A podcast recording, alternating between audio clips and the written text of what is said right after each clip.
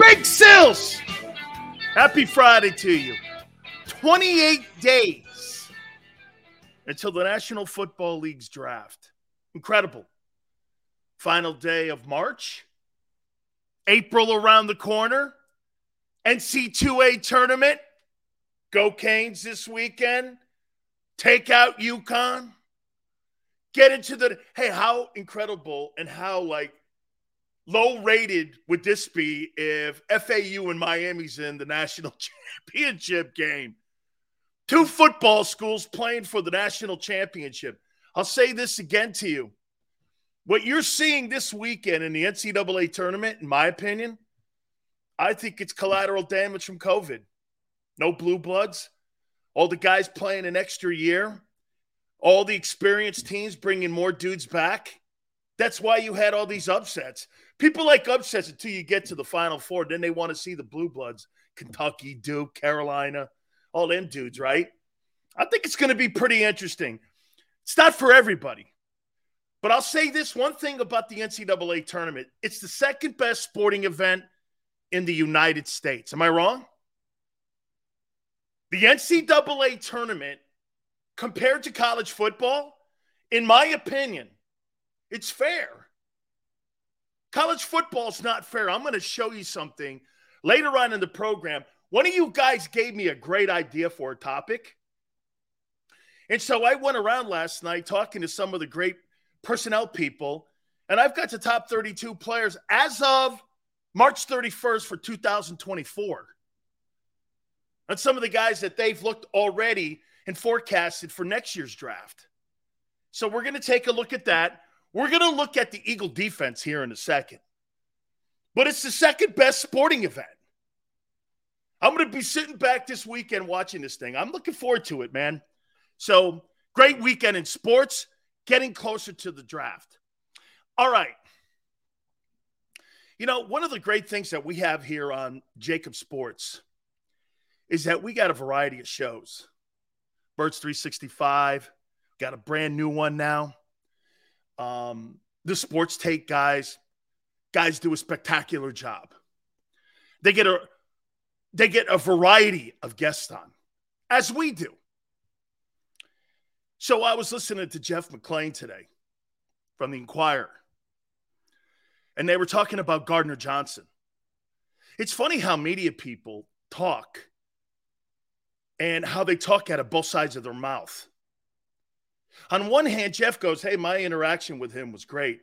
But if you talk to Eagle people or other people around the league, they say he's a loose cannon or he's difficult to coach. I don't know it to be a fact. These are, I'm paraphrasing his sentence. My interaction with him was great, but from what I heard, well, which is it? Do you have an opinion if he's hard to coach, or is that just something that someone threw at you? This is the shit Seth, Seth and I were talking about the other day. Is it fact or not? Which is it? If you're going to make a proclamation about a player or a person, either your personal experience should outweigh anything you hear from someone else, unless someone's sending you false intel. Which is it? Is it the Eagles telling you he was difficult to coach after they couldn't sign him? He said, person, I was listening, I'm going, okay, so what is it?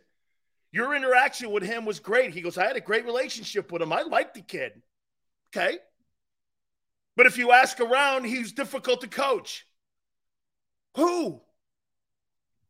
They were concerned about if they gave him a lot of money.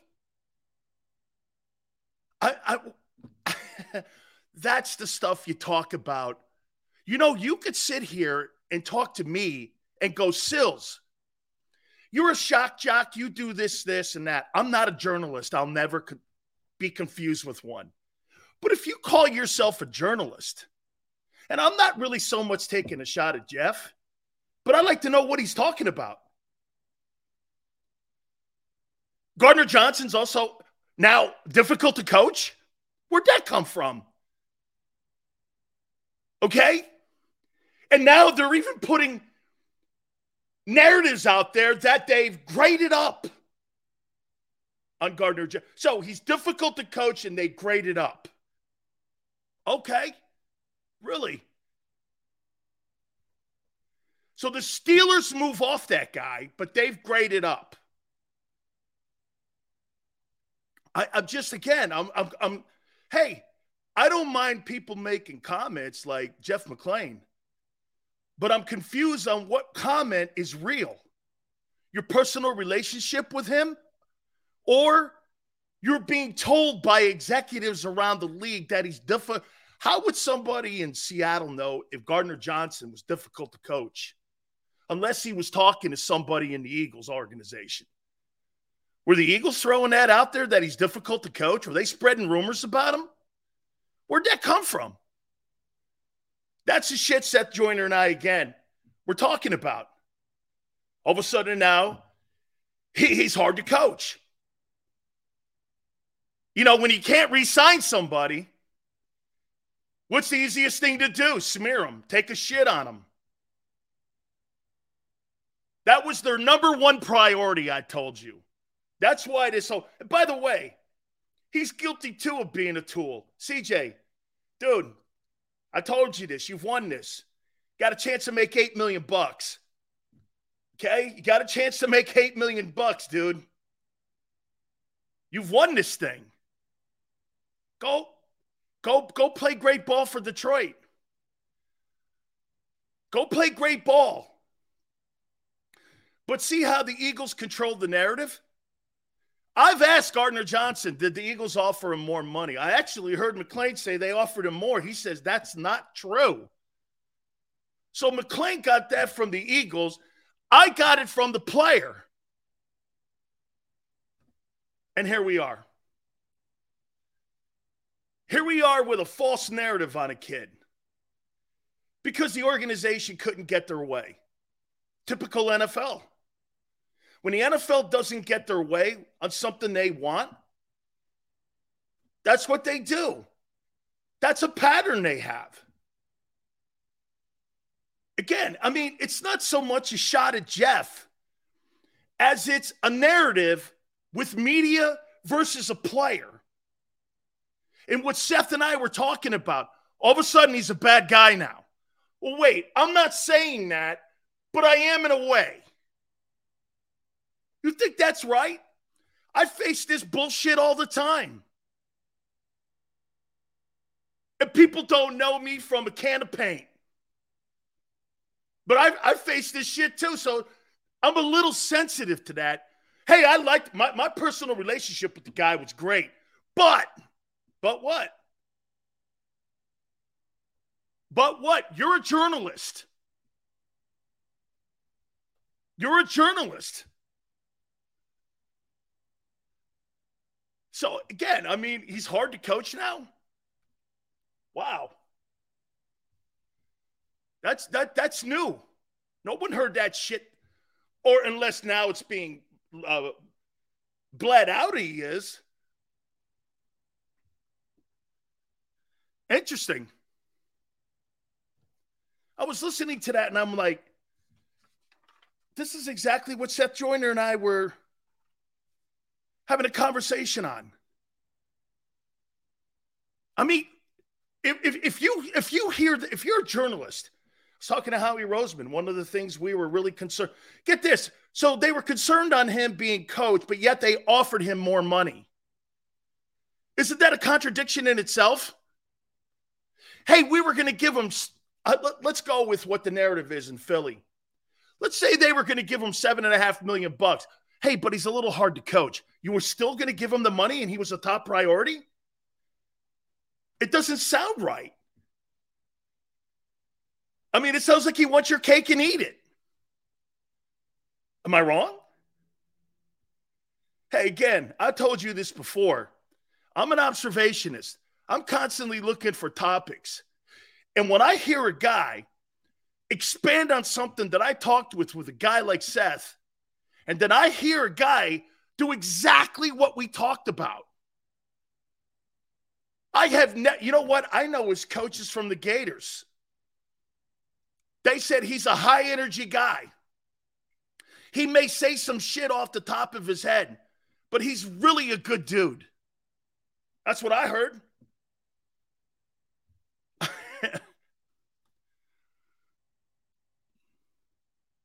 Again, Miguel goes, Why are you still talking about this? Because Jeff McLane brought it up today. That's why. That's why. Man, it kind of goes like this. Maybe they felt his talent was technically worth more, but they held back due to other things. Like other things.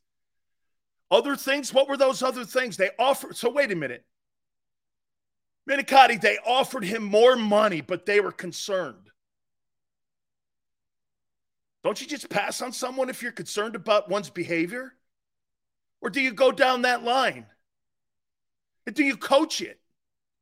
Funny, look what Mike Tomlin did with Antonio Brown all them years, all them 100 catch years.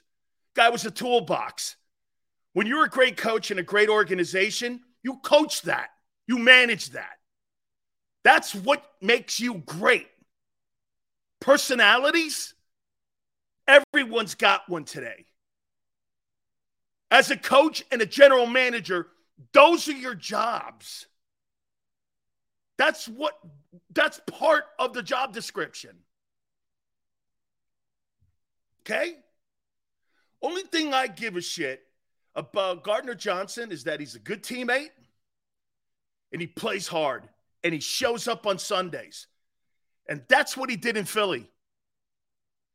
He played hard, he showed up, and he was a good teammate. Funny, you know what? You hear all these narratives from the media, but I haven't heard a player say anything negative about the guy. I haven't heard anybody say that. Okay? Tone says, for clarity, when you say they didn't offer him more money, are you saying they didn't offer him a multi year deal at the beginning of free agency? I asked about the money, Tone. I didn't ask about the length. Okay? This was this was a couple days ago. Okay, so I asked about the money, not the length. I should have probably asked about the length.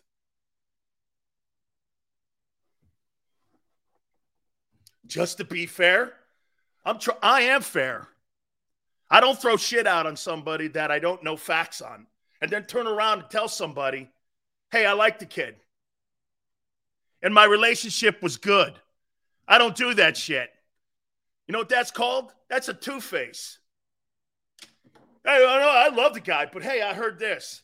Okay. That's not fair. Either you don't like him or you do. Oh, I see he liked everybody else but you. Or he liked everyone. He didn't like everyone else, but he liked you. I don't get it. Oh, I do get it. I do get it. Typical media. That's why you never call me a journalism. And that's why I'm not friends with many of them come up with shit like that. Hey, but see, Jeff's doing his job because ball clubs are telling him that. He's not lying. It's not him. I'm not circling Jeff. I'm circling the league. Jeff does his job. He's very good at it. I like his columns. I read the Inquirer and I read his stuff. He's good. This ain't a him thing. That's what the league does. All right. Let's take a look at the Eagle defense as constructed today on March 31st. I've got the list of the players, and I want you to tell me if this and if it's important any longer to have a top 10 defense.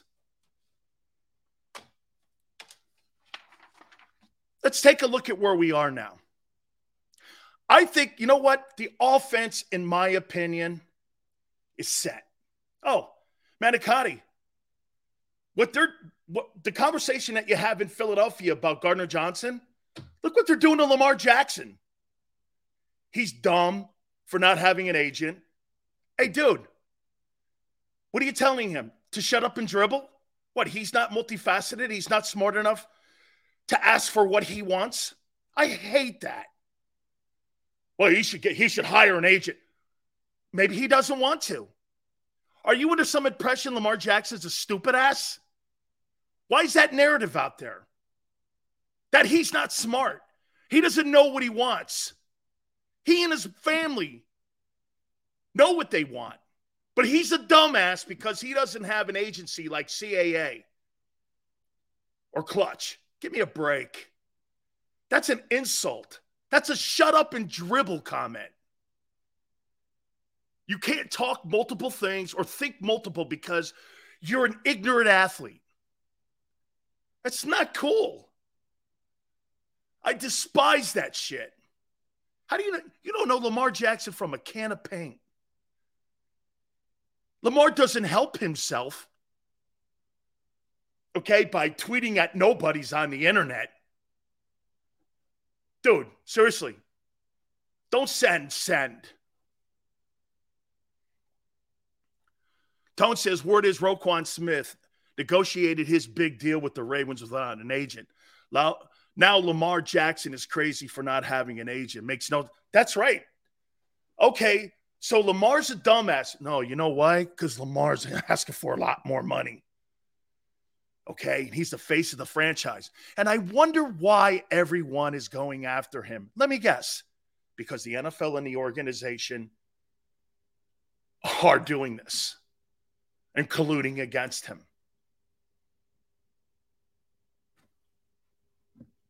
Typical NFL. The media, the dude, the media are in the NFL's pocket. That's how they do this. Roquan Smith, thanks, Tone. That's awesome. Roquan Smith, smart enough to cut a $100 million deal, but Lamar's a dumbass.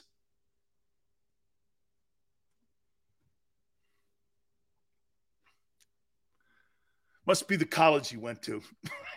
hey, Louisville guys aren't that smart, I guess. I, I, don't, I don't know. Okay. That, that's for a different topic, I guess. uh, dude, don't be snowed over when you hear something that you know, unless you get some clarity to it on Gardner Johnson, on Lamar Jackson, on Roquan Smith. That's why social media, the media hates social media. You know why? Because you can go. Let me here, let me put this out there. Do you know another reason why Trump absolutely uh, infuriates the media? He don't need them. He can go to social media and put whatever he wants out there and go directly to the people. What do you do when you do that? You ex-nay reporters. You cut them out of the job. You think the media in this country digs social media? They hate it. Why? Because you're not relevant. You're not relevant now with social media. They're running they're running journalism out of the building. You understand that. Social media is running journalism out of the building. Why? I can go right to Odell Beckham Jr. I don't have to have some reporter tell me what he thinks maybe why the Eagles didn't sign him. It makes you irrelevant. That's why they say these things. Gardner Johnson goes right on my, my Twitter page. I don't need a reporter. I exclude all the Philly reporters and really Detroit Free Press guys because he comes right to me. What would I rather listen to? A reporter or Gardner Johnson himself? Infuriates the media. Infuriates them. Because just like the newspaper business, there is no newspaper business. That's why these journalists are now columnists with opinions. Because nobody gives you the straight facts anymore. Because you know why? That doesn't move the needle. It doesn't move the needle. Controversy moves the needle. We all know this. That's why Elon Musk paid $44 billion for Twitter. Okay, he is the modern day Randolph Hearst. William Randolph Hearst owned all the newspapers across the country, right? Controlled the narrative in the media. Well, today's modern day William Randolph Hearst is Elon Musk and Jeff and, and, and Zuckerberg. Mark Zuckerberg and Elon Musk are the modern day William Randolph Hearst. If it bleeds, it leads. Absolutely, man. Why do you think in Los Angeles they put on car chases?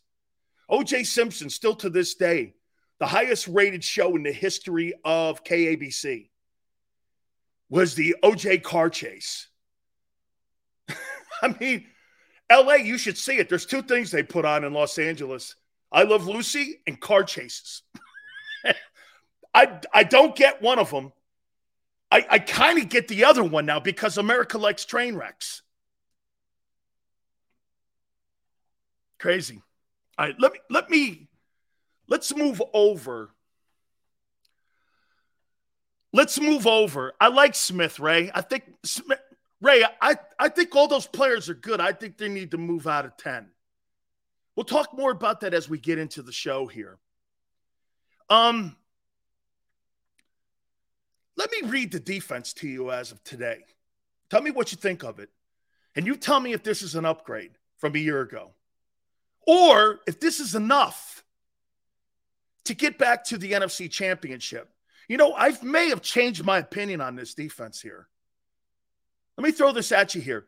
By the way, I think the kid they signed from the Saints yesterday, I like that move.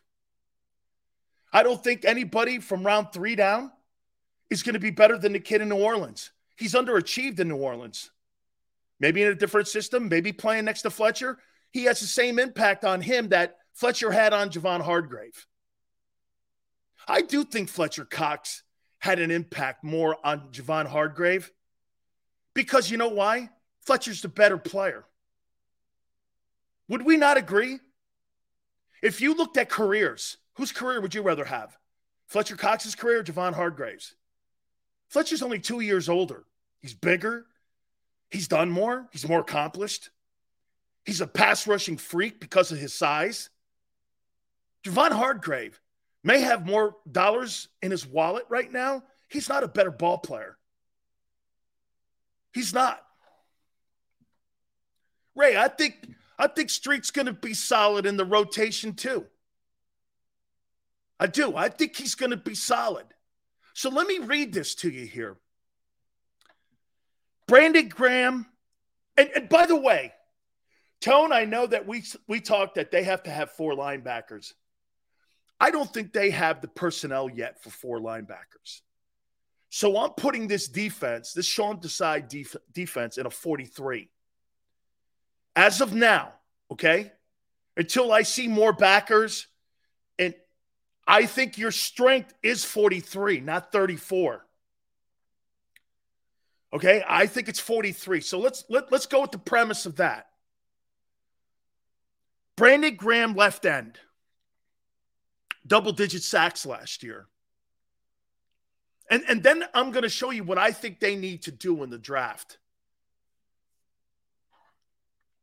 Jordan Davis, left tackle. Okay.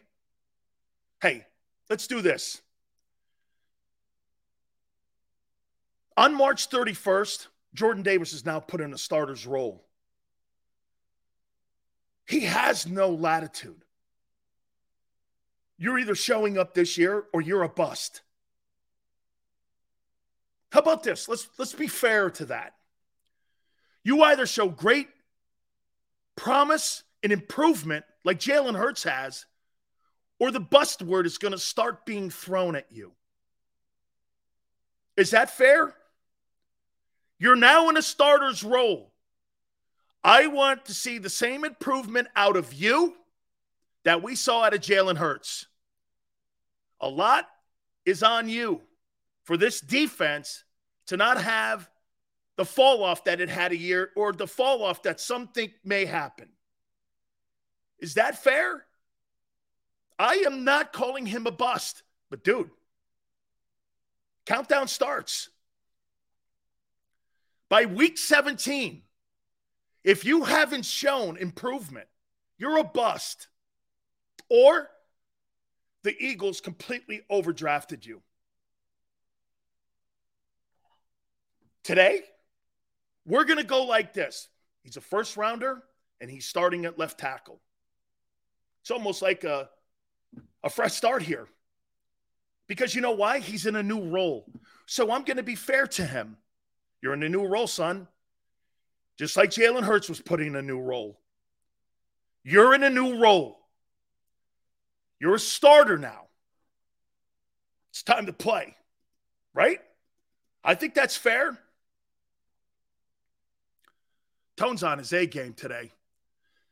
How many games does it take before one may call a player a bust? Does it vary based on position played? I think it has a lot to do, Tone, and everyone with your eyeball. If you see a guy and you go, that, like, how many times, like when you watch Michael Parsons play, how many games did it take? Five to figure out he was going to be a really good ball player? Okay. It took Jalen Hurts some time.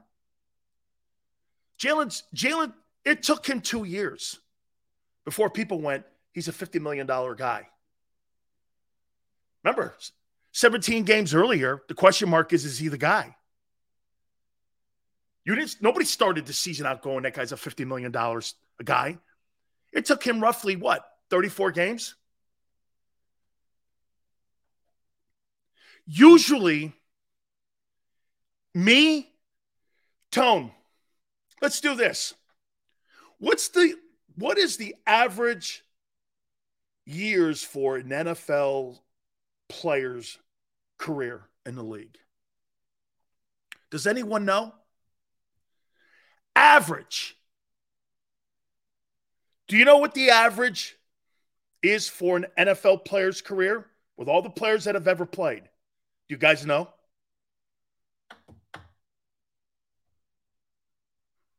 It's three. It's three years. That's right. Tone says it's 3.3. I had an average career.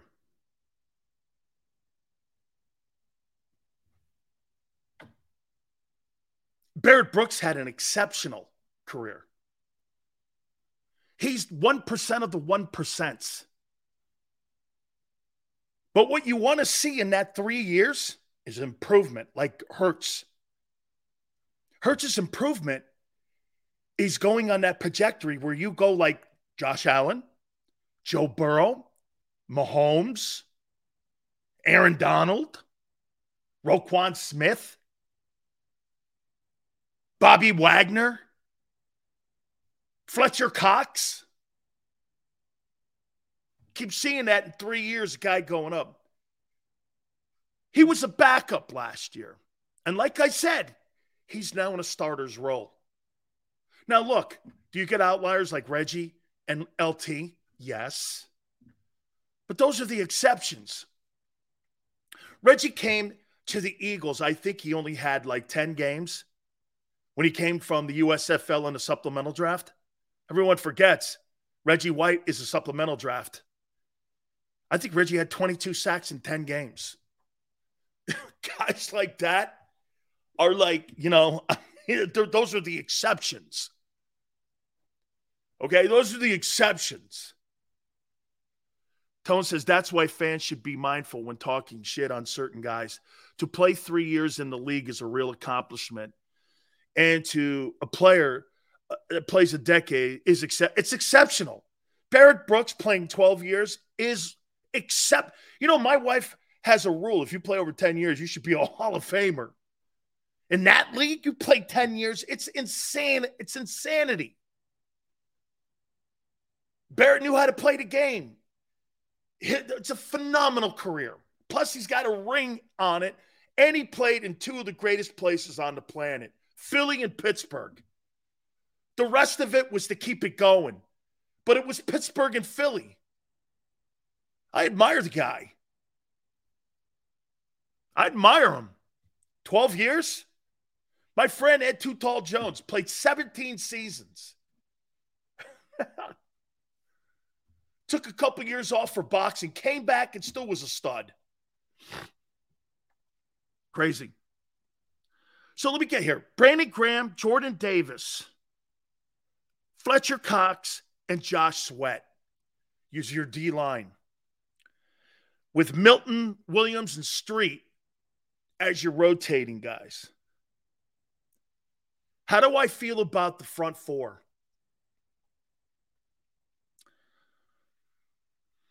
Graham's a little old, but productive. Jordan is now a starter. Fletcher, I bet he comes in in great shape. They gave him 10 million bucks. I don't think Fletcher's going to come in and take it as a retirement pay. I think Fletcher's going to come in and I think Fletcher's going to be a leader. You know why? Fletcher's always been a leader. Average length of an NBA career is four. I didn't know that. Four and a half years. MLB is 2.7. Well, baseball is the hardest sport to play, not the toughest. It's the hardest. Tone, baseball is the toughest sport to play. Here's why you can have 27% success rate at the plate and make $10 million. The greatest player in the history of the sport when it comes to batting average is Ty Cobb, 367. So 36% at the plate he had, and he's the greatest hitter of all time. I mean, that shows you how hard that is. You're not even 50% in that sport. 36% at the plate. 36.7% at the plate, Ty Cobb. He's the greatest hitter in the history of the game. Remember that. That's why baseball is difficult. Throwing, catching, running. It's not the toughest. My wife's like, you're not going to call rain out. Sorry. I mean, I know we play in the rain and all that shit. Okay. Um, how do you feel about the front four? Brandon Graham, Jordan Davis, Fletcher Cox, Josh Sweat in rotation, Street and Milton Williams. That's pretty good. I'm trying to think of a better D line. Remember, stay in the NFC East. Maybe Washington has a better front four. I would probably say Washington has a better front four.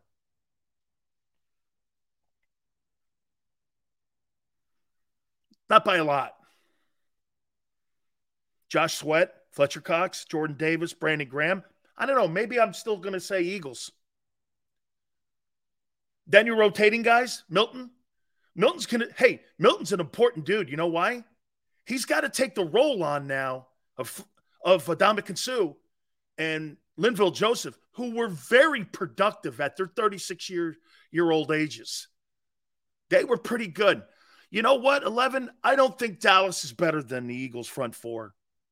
Sweat had double digits. Fletcher had seven sacks. Graham had double digit sacks.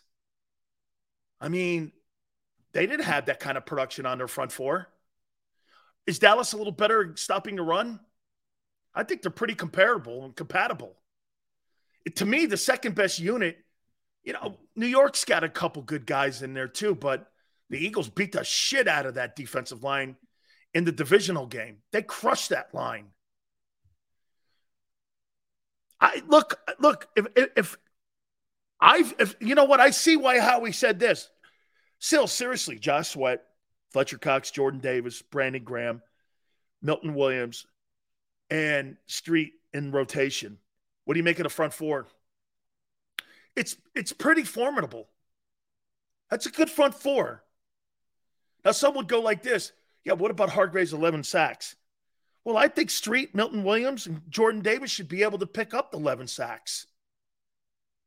I think you can get a three man guy in there. And I think if those three guys, how about this? If those three guys end up with 11 sacks, you replaced it with cheaper money. And again, as we said, and Tone said it perfectly Dude, premium positions are not defensive tackle when you're talking about impact positions.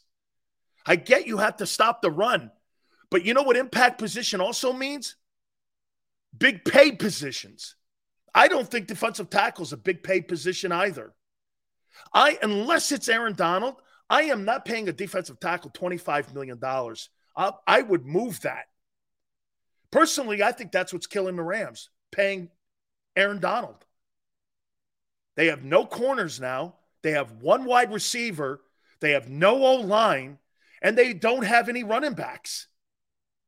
The Rams are so far who they were.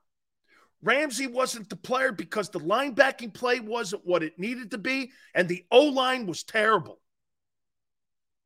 And they're playing a D tackle, $20 million, and he didn't play last year. I don't think defensive tackle is an impact position. I'm not paying. Hey, 49er, I know you in here and I know you love the move. I think he's a fine ball player, Javon Hardgrave. I'm not paying that guy $20 million.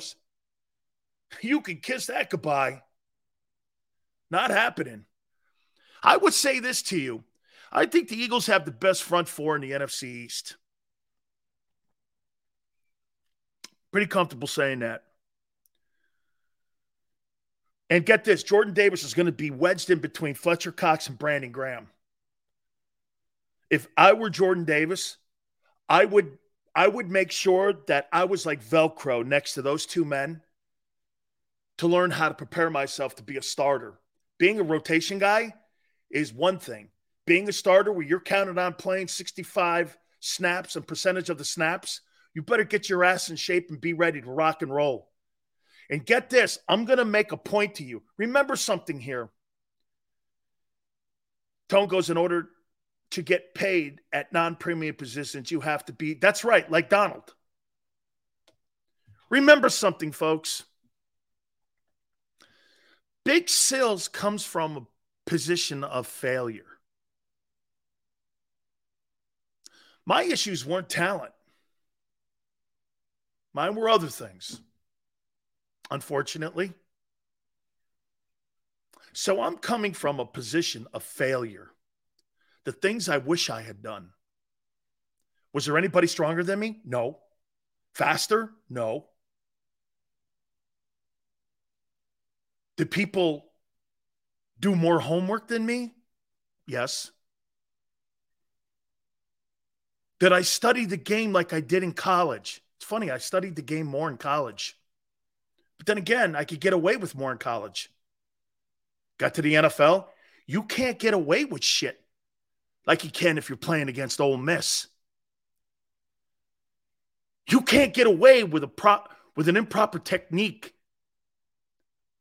on a great guard like Isaac Seumalo or on a center like you do, you, do you think Jason Kelce kills people with strength?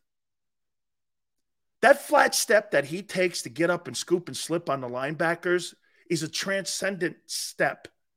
He's arguably one of the three greatest centers I've ever seen.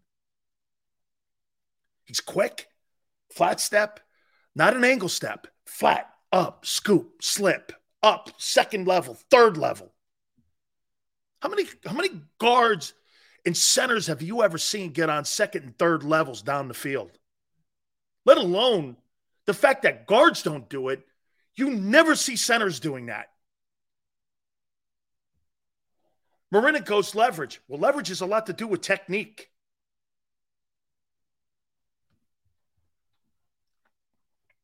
Hey, Yale, they're all strong. Welcome to the NFL. Hargrave's Hardgrave, funny Tanner. Anyone who thinks Hardgrave is overrated is high. It's true. He he he's he's a functional run stopper. But what makes him good is you could line him in a three, you can line him in a zero technique or in a one technique or in a shade. He's good at it all. And that's what he's being paid for because to me, to get a guy like Javon Hardgrave in San Francisco's front four, they want to go multi front. They want to go bare front, 50 front. They want to go wide nine. They want to do maybe 34. And you can move him around in the middle there for that. Put him at the nose, put him on a one, put him in a three technique. Put him in a wide three. Get Bosa out wide. Put him in that wide three.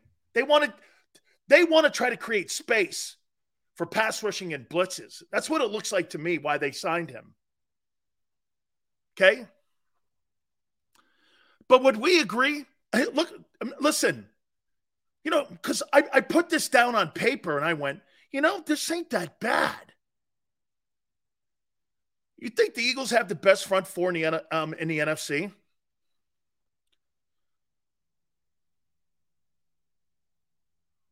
Yeah. Yeah. I think it's closer now. Washington, Dallas, New York. I think it's closer. But hey, let's do this. Is there a more experienced defensive line in the NFC East? Allen and that bunch in Washington are good. There's some holes in Dallas. They've kind of fixed the middle. Um, New York's got some players.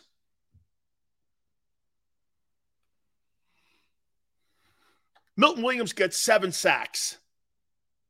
You covered the Javon Hardgrave loss if he gets seven sacks. Say Street gets four and Milton Williams gets seven, you've covered it. Even if Jordan Davis has three sacks, you covered it.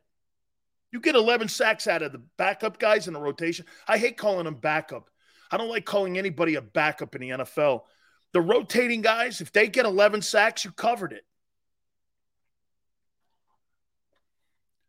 Niner fan, he's a good ball player. You just overpaid him.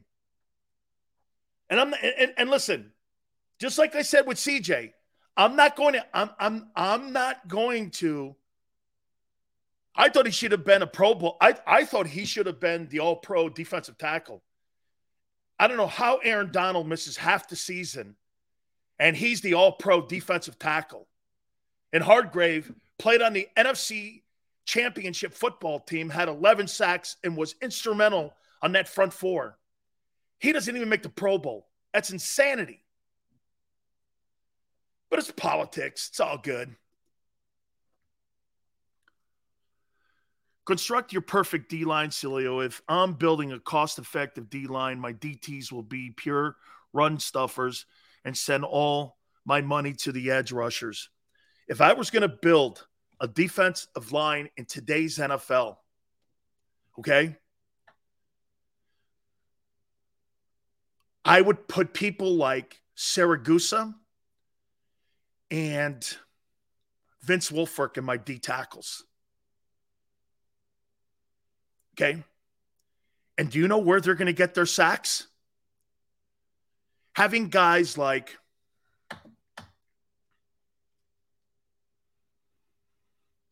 who would I play on my ends? I don't want to go too crazy because I'm trying to be realistic. Because if you have Reggie on there, you know, I would have Goose, Sam Adams, Vince Wilfork. They'd be my tackles. This is today's NFL. My ends would be Bosa, Nick.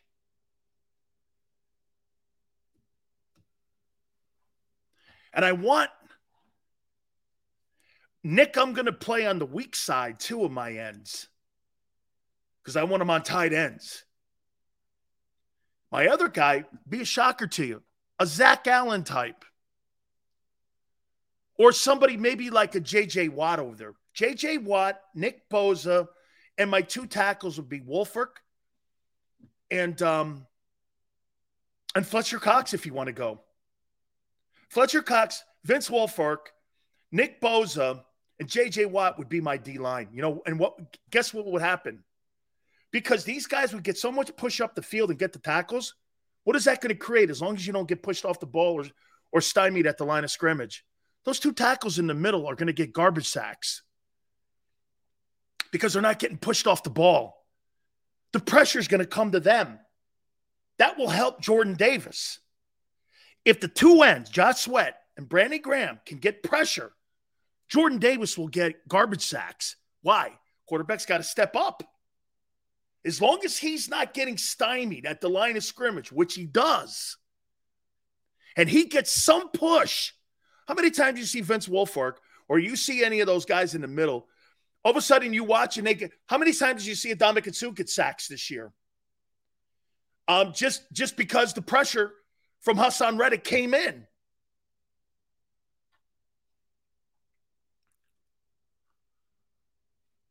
Slasher goes, Nick Bosa did nothing against the Eagles. Again, guy, you make it sound like you put 300. It was the least amount of yards all season in any game was against San Francisco's defense. You had 230 yards in real yards against them. You didn't blow them up. I heard like pa- Sal Paolantonio saying that. The I was like, you think 230 yards in total offense is blowing somebody up in today's NFL? I don't. It was situational turnovers. It was really the Eagle defense that was crazy great in that game. That's right. Don't you're pushing that pocket. Okay, I what the problem that you get in today's NFL, if you can run the ball on somebody, game's over. I tell everyone this, dude. Having your head pushed in, having your head pushed in for a team that runs 300 yards on you is like having one hand tied behind your back and you not being able to fight in a fair fight. How many games have you ever seen where a guy, what did Brady throw for in that Super Bowl against the Eagles? Did he throw for 500 yards in that game? Right? Did he throw for like 500 yard, 490, whatever? It was some huge number he threw for in that game, right? Didn't matter. 500 plus. Brady threw for 500 yards. And yet, get this because the Eagles dominated him at the point of attack. It was the only time I've ever seen a Bill Belichick football team in a critical game like that basically put up the white flag and they're in the trenches finally waving the white flag. Okay, I surrender. Eagles beat that team up. Beat them up passing for four or 500 yards. I think that stat sometimes the most overrated stat on the planet. You show me a team that runs for 250 yards on teams, I'll show you a team with massive success, hence the Eagles. How many times you see the Eagles go for 248, 238 on the ground, and you, you're looking at and some people go, hey, well, they, they, they can't close teams out in the second half. They didn't have to. You know why? They beat you up. You you could be in a game against the Eagles the last really two years since the two and five start, and you could do this. Okay, 21 17. If the Eagles won a game like that, did you ever really think the other team was coming back when the Eagles ran for 238 yards?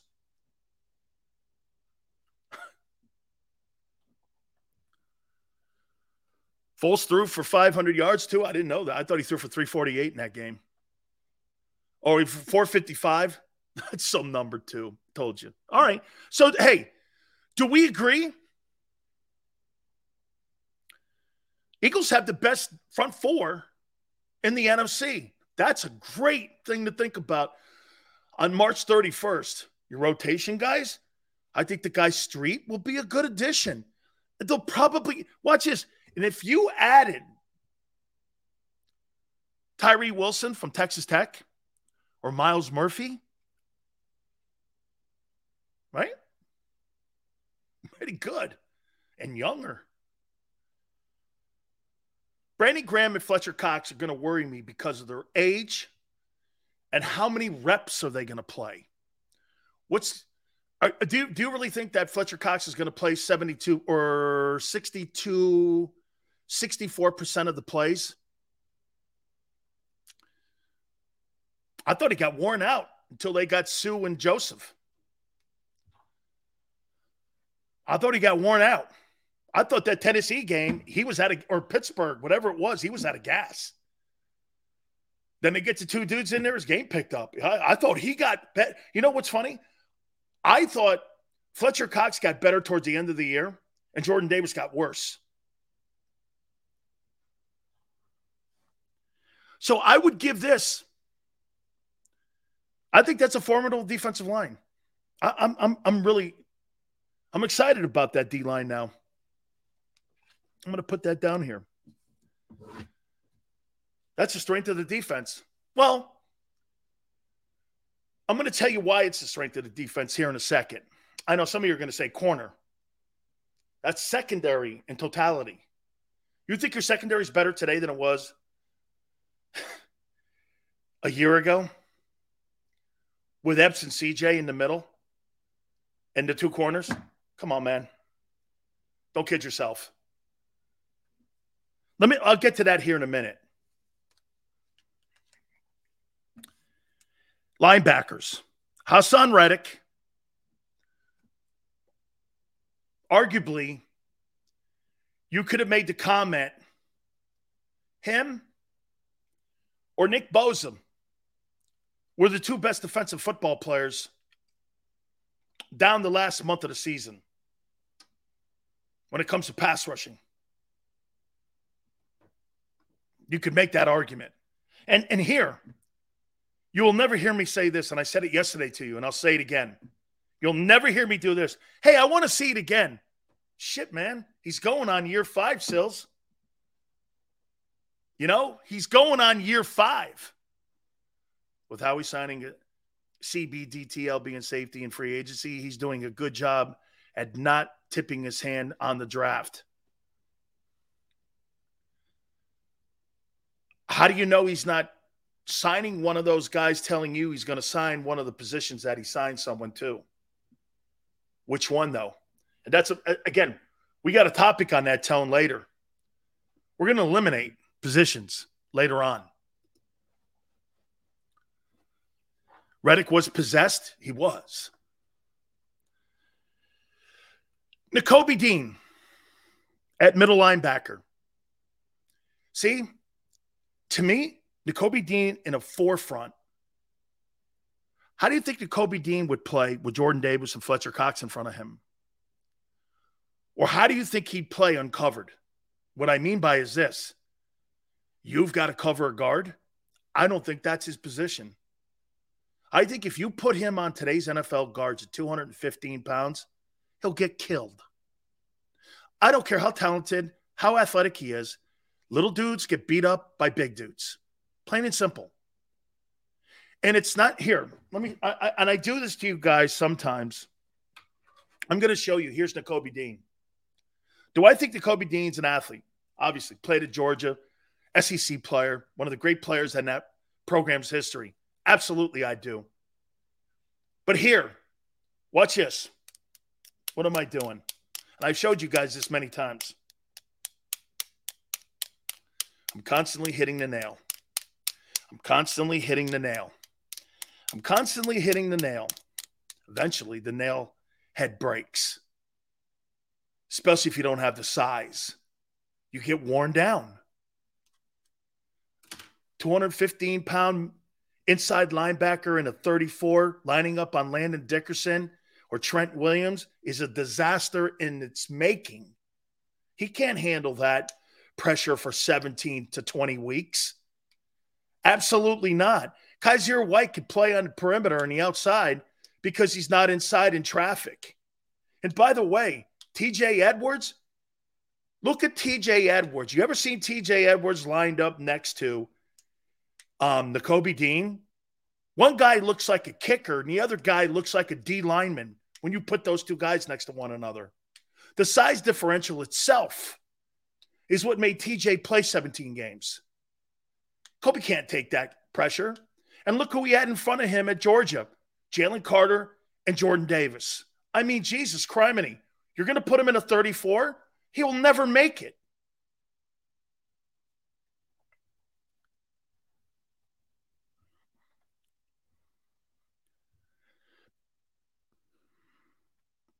Now, if they play him right,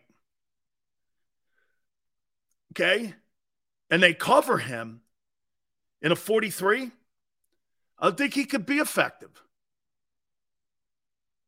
I'm just not, look, he couldn't beat Kyzir White out. He couldn't beat TJ Edwards out, who was an undrafted free agent. He couldn't beat him out. Steal of the draft beats out free agents. Couldn't even get time playing Kyzir White's position. Those guys were exceptional players. I mean, if you think about it, one guy wasn't drafted, the other guy was let loose to walk the street from the Chargers. I mean, you couldn't get on the field at all. Well, again, I'm do I sound down on him? I'm apprehensive of him. Jordan Davis, I think Jordan, look, I told you this. Jordan was just drafted too high, but I still think he's a first rounder. He's just drafted too high. Nakobe Dean, I got, I got, I got, I'm, I've got, I'm very apprehensive on him. Okay, I'm not sold on him. I'm just not. He was no, he wasn't any impact on special teams. I, I just, I'm, I'm, I want to see it. I haven't seen it yet. Hey, maybe this guy turns out to be like Denzel Perryman. Denzel Perryman's a little dude out of UM. I, like Denzel. He's I saw Denzel Per Tone, you I'll tell you this, the smallest linebacker I've ever seen in my life. You know, Sam Mills was built different, man. He just had big legs on him. It was just a different dude. But when Denzel Perryman came walking to me, someone goes, Yeah, that's the Chargers draft choice. I think they even took him in the third. And I was like, This, that is the smallest NFL linebacker I have ever seen. I could not believe it. And he's played a ton of years. He's played a long time, man. Think he just got a brand new deal. This guy's, hey, Sam was five nine. I think I, I think Denzel's five nine. Little dude, man. London Fletcher, too, man. Another one of them small dudes. Nicholas Morrow will be replaced. Okay. And, and, and, get this. You know why he's okay in that position there at the will linebacker? You know why he's okay? He's experienced. And right now, they need experience in that position. So, okay, how he's looking at it like this at this non premium position, what's the number one thing we need? Okay, let's face it. TJ Edwards and Kyzir White were really good ball players. Okay, they were good ball players. Were they replaceable? Yes. They're very replaceable depending on who your front four is. And now that you look at your front four, you're pretty formidable. I think this is the easiest position to replace on this defense for Sean Desai. Because why? The Eagles don't put a premium on it. They want dudes to make plays in there. I'm not saying they don't look at it as an important aspect of what the defense needs to do. Because when you when they put TJ Edwards in there, TJ Edwards solidified the defense because he was a run stopping, gap filling dude could not cover a tight end to save his life, but it wasn't important for them to do that because they were getting to the quarterback. Um, I, I look, this kid Morrow might be the right answer for them. Hey, you know, Tone, who does such a good job at throwing things out there at me, Sills, you know, who did he have playing in front of him in Chicago? It's a great point. Hicks went to Tampa. They moved defensive tackles out of there. They get rid of Robert Quinn. Shit, the guy next to him, Roquan Smith, they traded to Baltimore. So this guy's on an island. And that's why the Bears had the worst defense in the NFL last year. So when he say he had 116 tackles, I say they were non impact tackles. Well, it's probably because he had non impact players around him. Now, when you have impact players around could he could he fill the gap enough? Yeah, it probably could.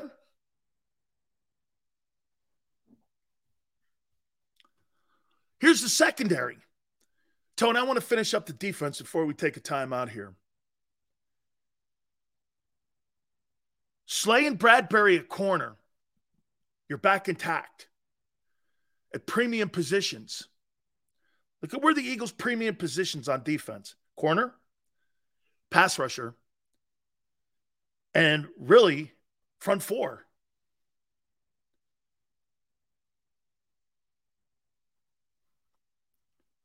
Slay, good. Here's the problem, though.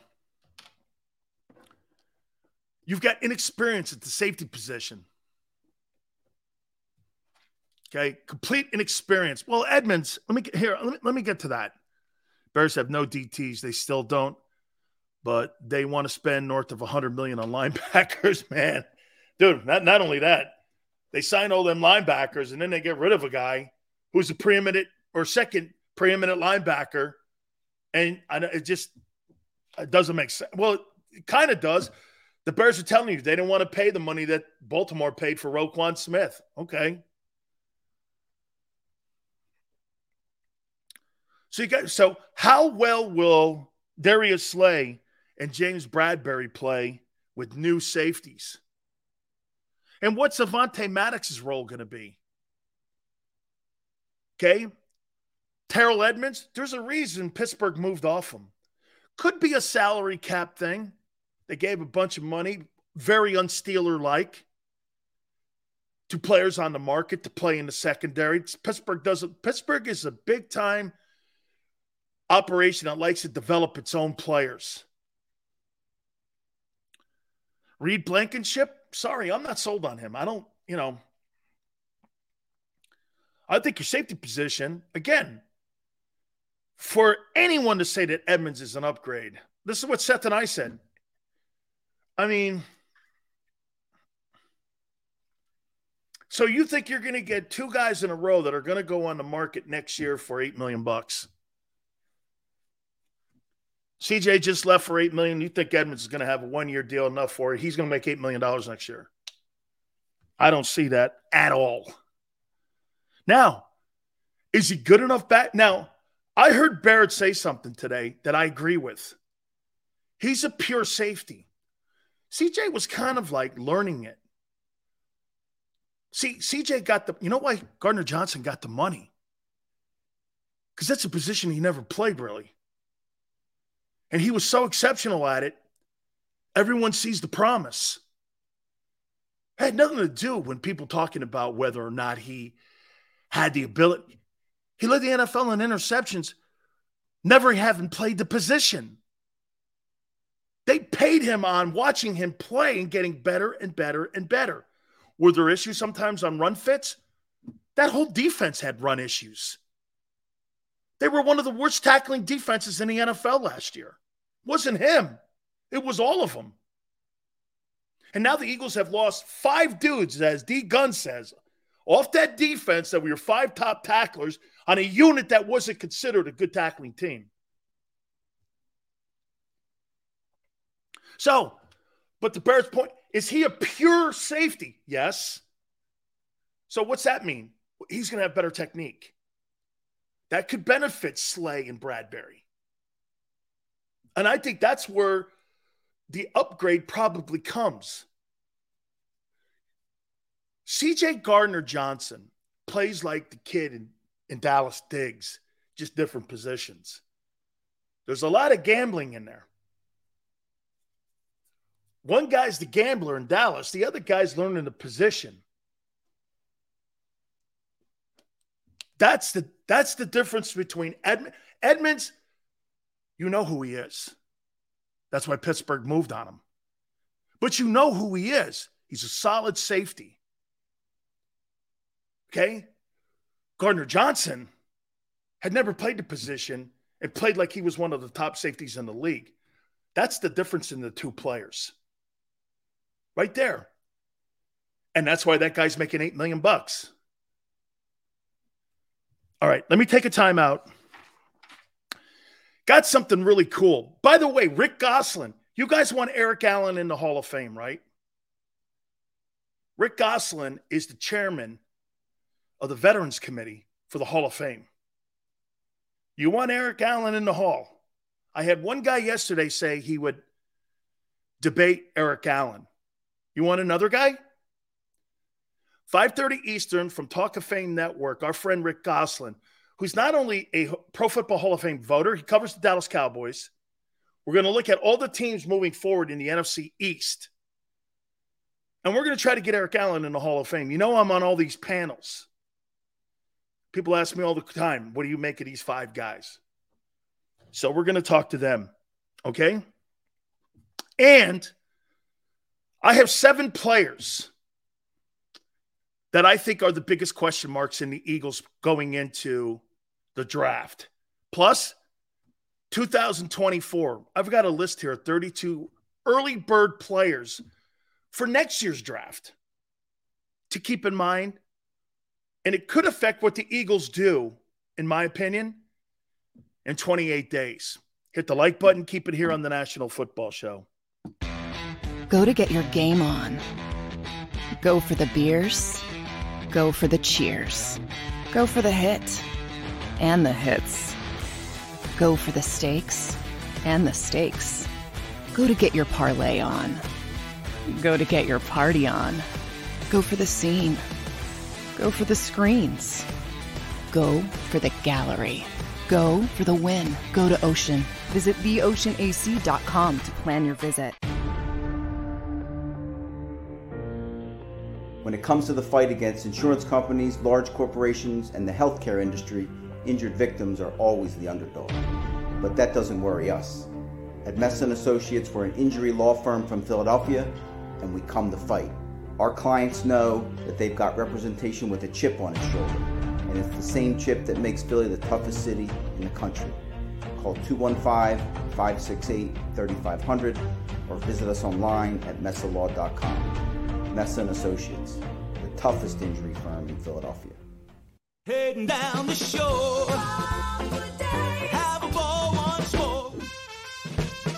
Here, imaginations run wild and time stands still. Because here, you can find the best of the Jersey Shore all on one five mile island. So leave the old you behind and get lost in the woods.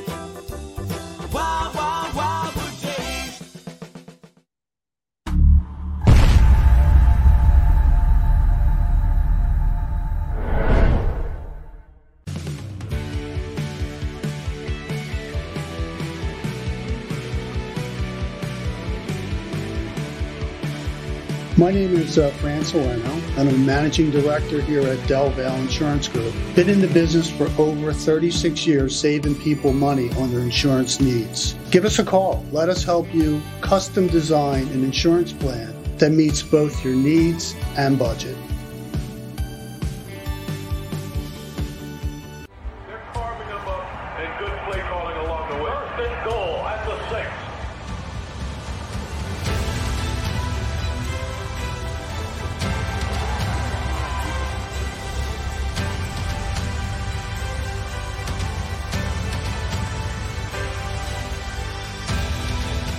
Field of life, First Trust Bank is there for you Champions on three. One, two, three. because Philadelphia dreams deserve a Philadelphia bank.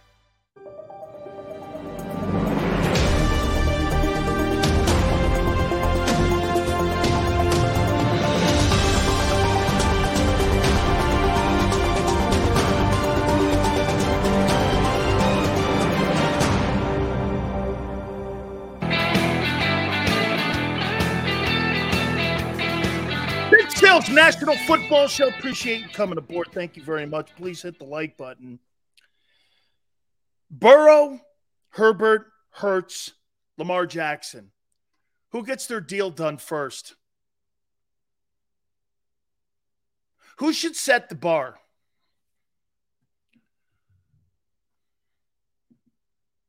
Who should set the bar first? See, if Burrow sets the bar first, how, how much impact does this have on Jalen? Jalen's not going to get more than Burrow. So Burrow, Burrow to me, of all these guys, Burrow's the dude that is going to set the bar. He's going to get $55 million. Hurts is not getting that. He's not getting more than than than Joe Burrow. He's not a better player. This guy changed the culture in shitbag Cincinnati. Cincinnati. We're not talking about formidable organizations like the Eagles or the Steelers or the Niners or the Patriots. We're talking about the shit stained Bengals who have zippers on their wallet. He rolls into Cincinnati. They've been into two AFC championship games in a row in a Super Bowl, and we're a quarter away from winning it. Cincinnati. He changed the entire landscape of that place. You're now talking, you know what's crazy? I never thought in a million years that I would be saying this. Holy cow. The Jags and the Bengals are better than the Dolphins and the Steelers. What an upside down pseudo world I must live in right now. It, it, it's incredible. It's incredible. I mean, wait a minute.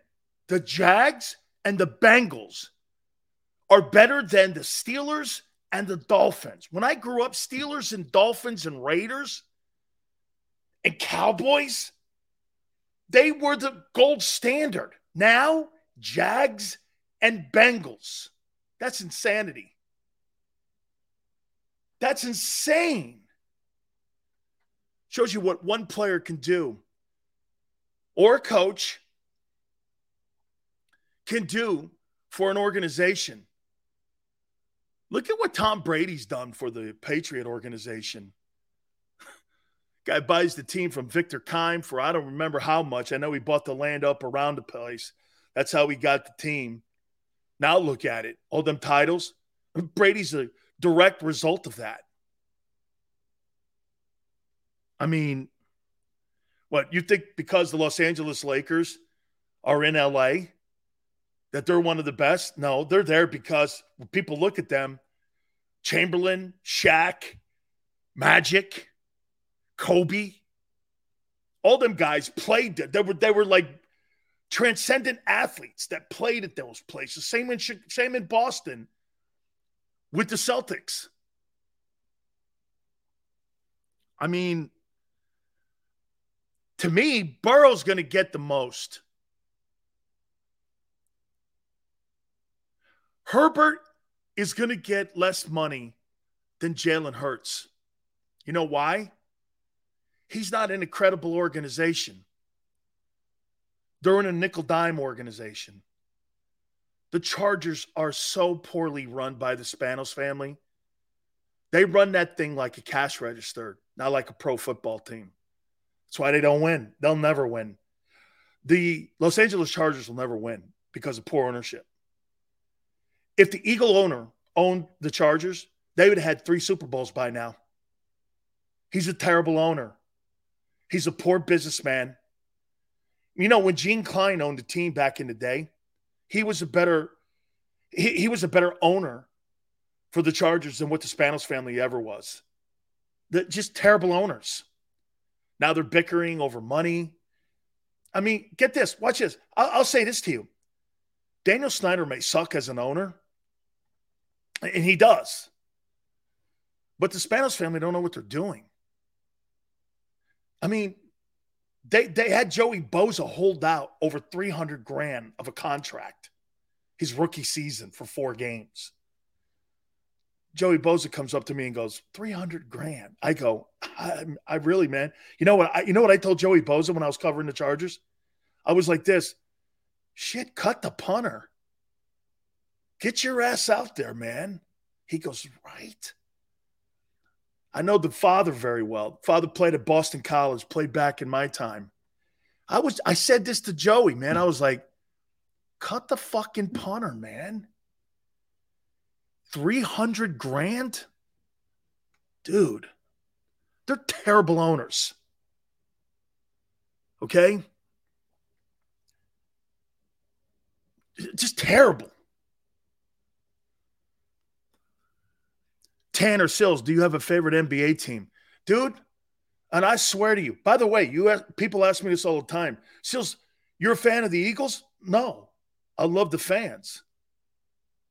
Okay? I'm, I'm really not a fan of any team. I'm a fan of players. When I was a kid growing up, it was the Giants because I have a family member who's in the Hall of Fame. So it's the Giants, but not now. NBA team, you're going to be stunned. It's the Sixers. But I hate who's own, who owns the team now and how they completely. Doc's a friend of mine too. You guys know it. He's been on the program here. And, and, and get this this goes back to 4 4 4 4. And plus, one of my favorite athletes of all time played on that thing, Wilt Chamberlain. I, I, I, I always rooted for them. Uh, always since the 80s. Billy Cunningham, all them dudes. Honest to God, man, it was. Now, I think it's a shit show sometimes. Elton Brand. hey, let's lose the suck to get Ben Simmons. That worked. I don't know. Love Moses Malone, man. Dude, Moses, in my hey, who is the greatest center? And before I move on, who's the greatest uh, center in Sixer history? Embiid, Wilt, or Moses?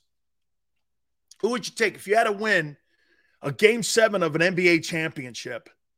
Who would you pick? Mo- Malone? Dude, I think Moses won how many MVPs in Philly? Two? I know he won a couple in Houston. He was supposed to go to University of Maryland. That's how I know him. Instead, he went to the ABA. Wilt's the best. Dude, Moses delivered the title. Well, Chamberlain got one in 67.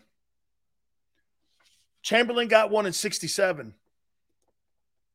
Moses Malone, because I know I could depend on him in that environment. and dude, if I'm not mistaken, did they sweep the Lakers? Did that team did that team sweep the Lakers in the finals? That 83 team? Whew. That team was so good, man. Hey, and by the way, as a kid growing up, as a kid growing up, I wasn't an NBA fan. I didn't root for the Knicks. I rooted for the Nets for Dr. J. He was my I I wore Converse because of him. Dr. J, that big afro coming down the middle of the lane with that red, white, and blue on, that number 32. I was always stunned why he never wore 32 in LA and um, Philly. That number 32, man, him coming down. I, I had a poster in my bedroom of Dr. J up in the air. You know that one famous one he has, and it's he's slamming it, and man, he was just so great to watch. He's he was, in my opinion, I think he was. He's probably more fun to watch than what LeBron is. I never got the excitement out of watching LeBron James as I did watching uh, Dr. J. Okay. Yep, they did. They swept. they swept the Lakers, man. That Laker team had all them great superstars on it too, man. Had Kareem on that bitch. That's crazy too. Kareem, Kareem, in my opinion, is the greatest basketball player of all time. He's the greatest basketball player of all time. You can't dispute it. Drafting Ben was one thing. I stopped with the Sixers when they led Jimmy. Oh man, Jimmy Butler down with down with um uh, Pat Riley. Come on, man. I love Pat Riley. I covered Pat.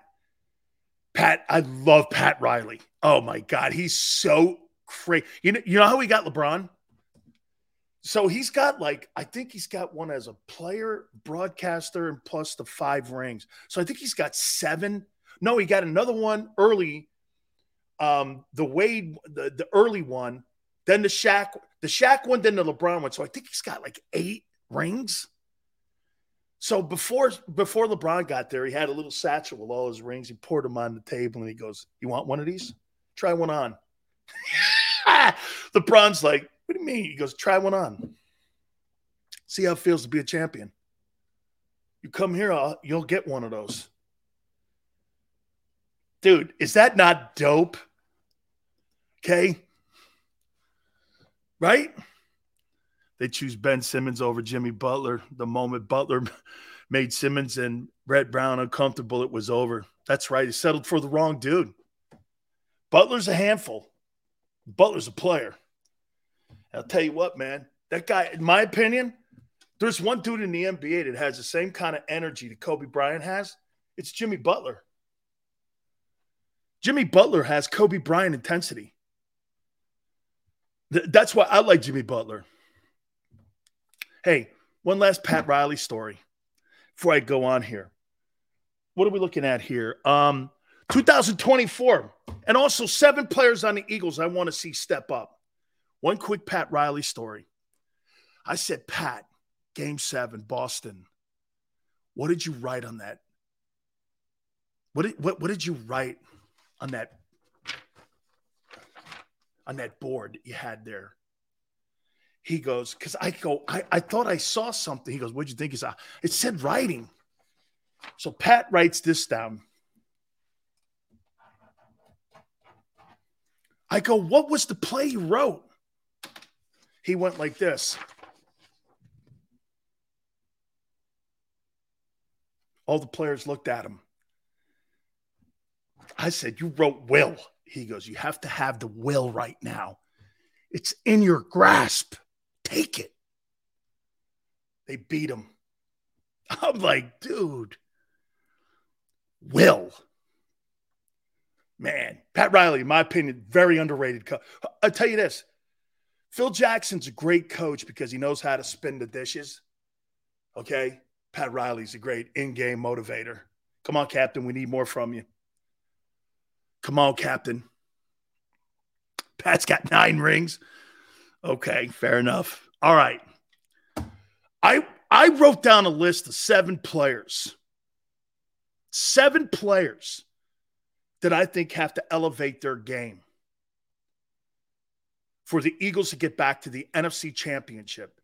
You guys want to add some to the mix? Please do. But I got seven guys, seven that I wrote.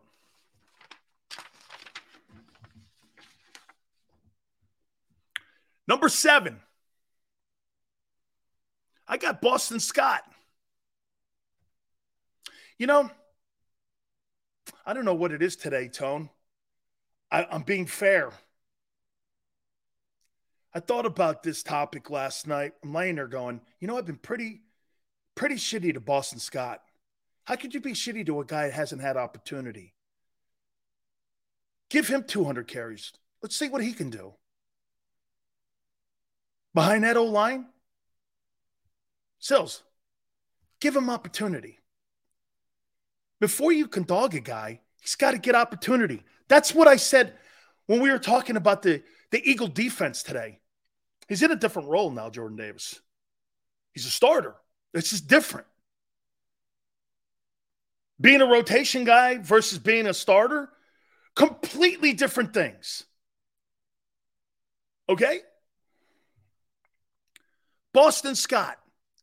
Let me just hear you guys.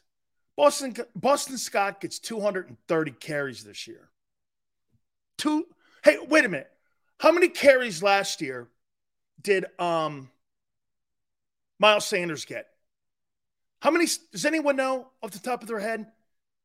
I, I know Jalen had like 167 carries a year ago. How many carries did Miles Sanders have last year? And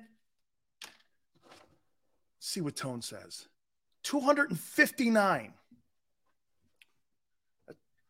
Pretty good number. Boston Scott gets 259 carries behind that old line.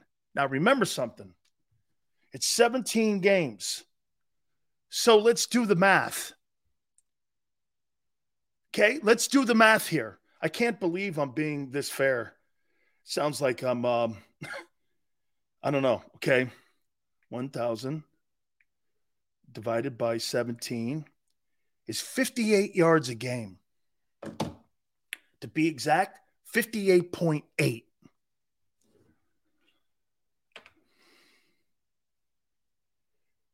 To be exact, 58.8. How many how many yards do you think Boston Scott should we count on for him? 58 game, 58.8 yards per game gets you a thousand yards. Believe it or not, Boston Scott has never had more than 87 carries in a season, and he's averaged 4.3 yards for his career. He's totally an unknown then. Arthur just loves Penny. Hey, Pen, hey, hey, Arthur. Once again, Penny's ability, you got to start more than two games a year, dude. Six yards a carry, eight quarters is not somebody you count on. He has started two games a year. Two games a year in five years.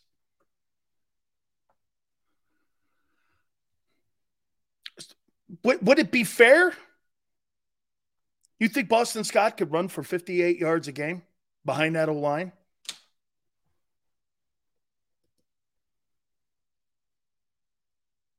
Scott has a nose for the end zone. 10 TDs in the last two seasons. Think about this, for instance. Well, so he has 10 touchdowns in the last two years, and Miles Sanders has 11. Didn't he like have one or none the year previous? Wasn't it something like that? Like I, I know this, he didn't have a lot of touchdowns the year before. He had zero the year before. So in the same two years with less carries, Boston Scott had many touchdowns as Miles Sanders. Okay. I'm going to give this kid a chance. You guys sold me.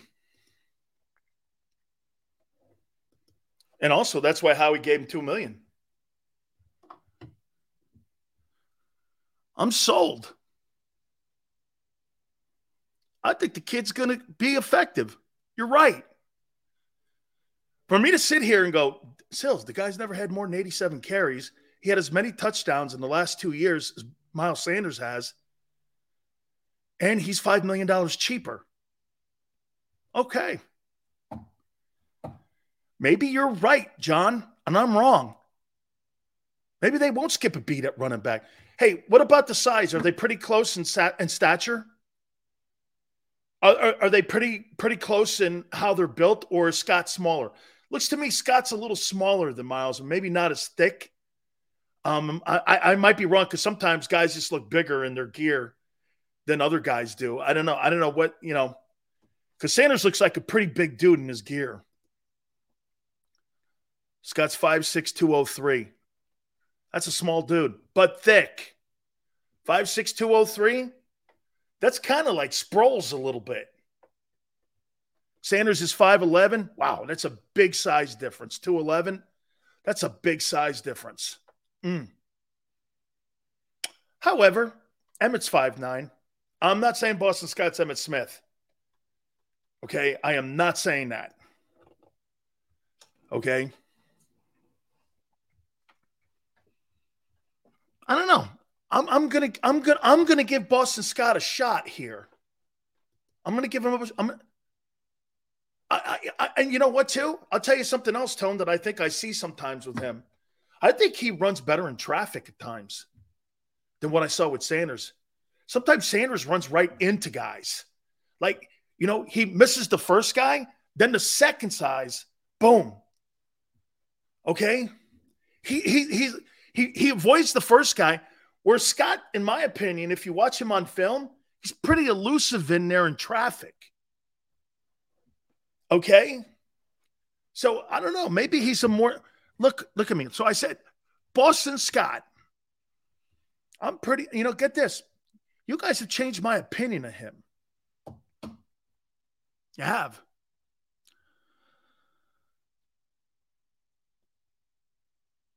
Rashad Penny. Here's what I'm hoping for Rashad Penny. This goes right into Arthur's role. I am not hoping for anything other than this. Rashad, give us 15 games.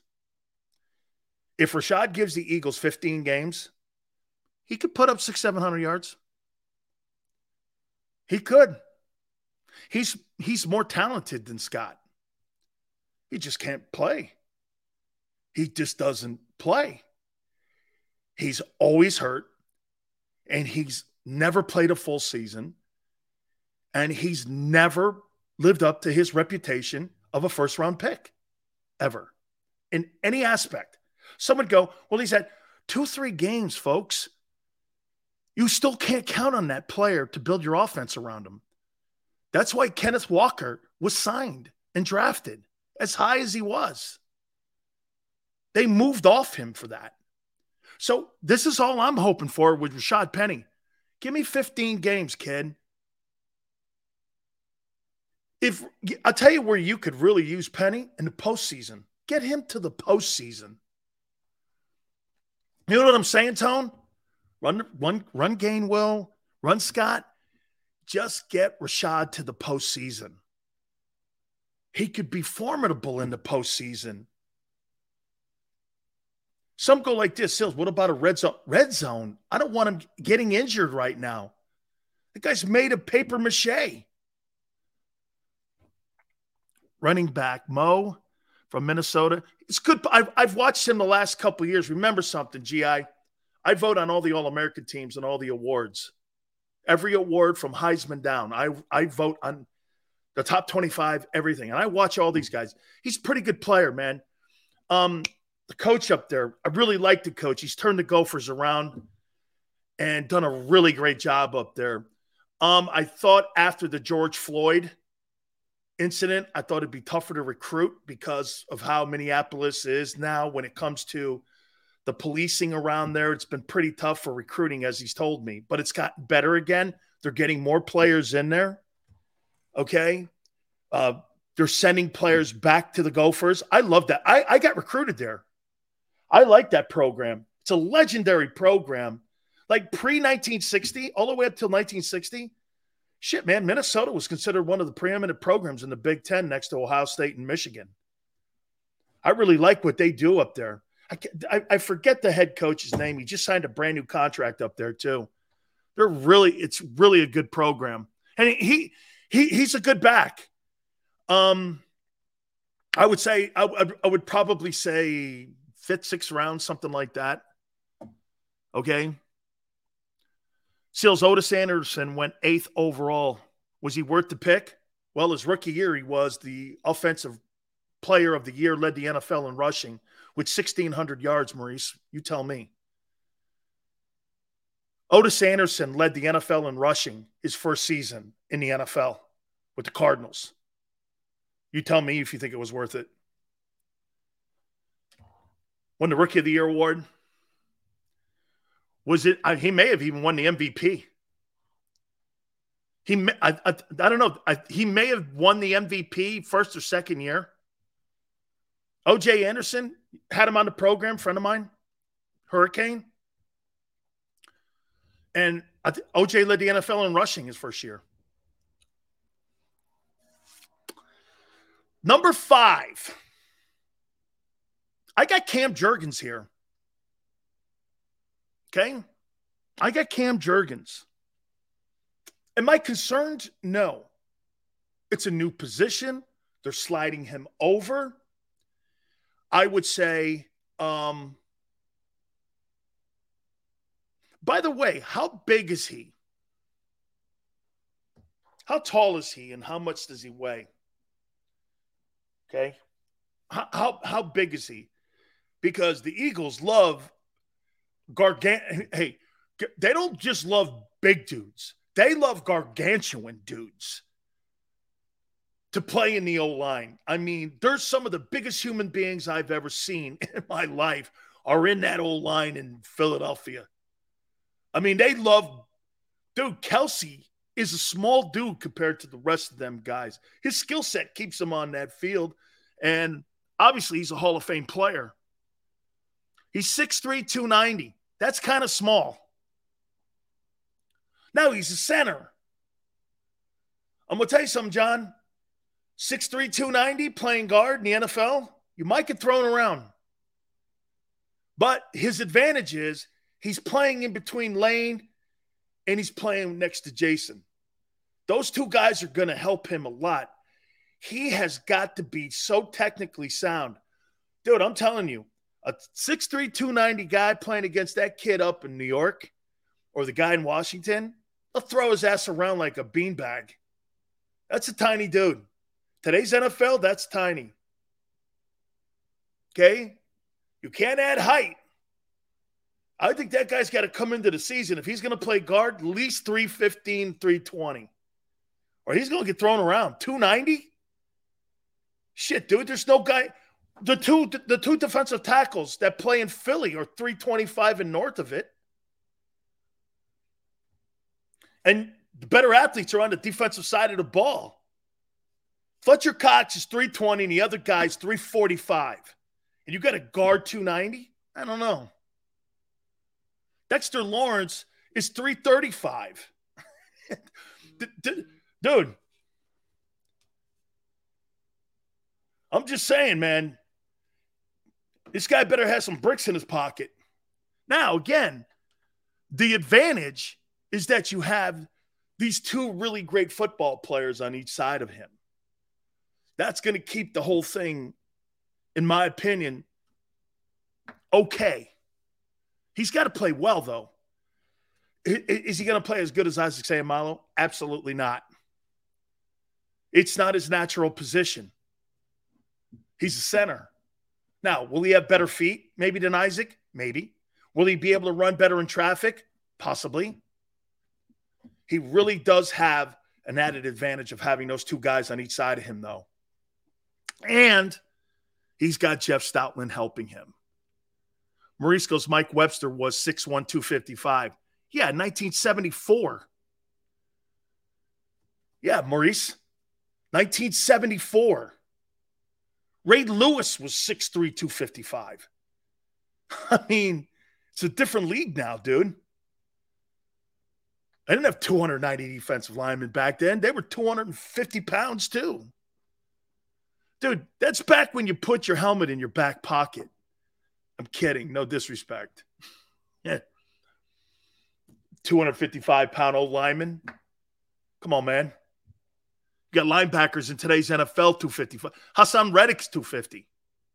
Haason Reddick is the same size as Mike Webster. Okay? Think about that. You look at Haason Reddick and go, he's small. Mike Webster was that size. Okay, I mean, that's that's how much the game has grown. Number four, these are the seven players that I think have to have and show up for this team to get back to the NFC title game. I got Reed Blankenship. How many think people? How many people think Reed will play well this year?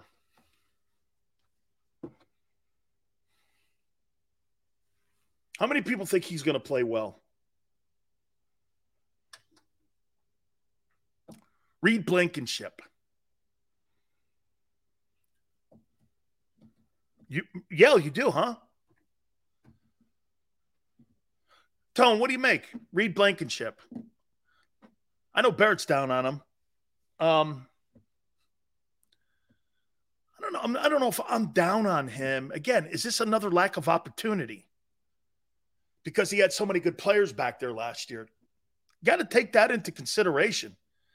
Same thing that we're taking with the kid from Chicago coming into the Eagle off uh, defense. I had trash around him. Okay. Defense was on the field the whole time. Yale says he played well. John goes, I like him. Okay. I'm not down on him, but I respect him stepping into that, into his role in short order. I'd like to know what Avonte Maddox's role is going to be. What's his role? Are they going to play him at safety? Or are they going to rotate him corner to safety? How, what are they going to do with Avonte Maddox? I think he's got to be on the field somehow. How do you put Avonte Maddox out there? Is he too slow? Possibly. Probably why he's not getting a lot of playing time. Okay.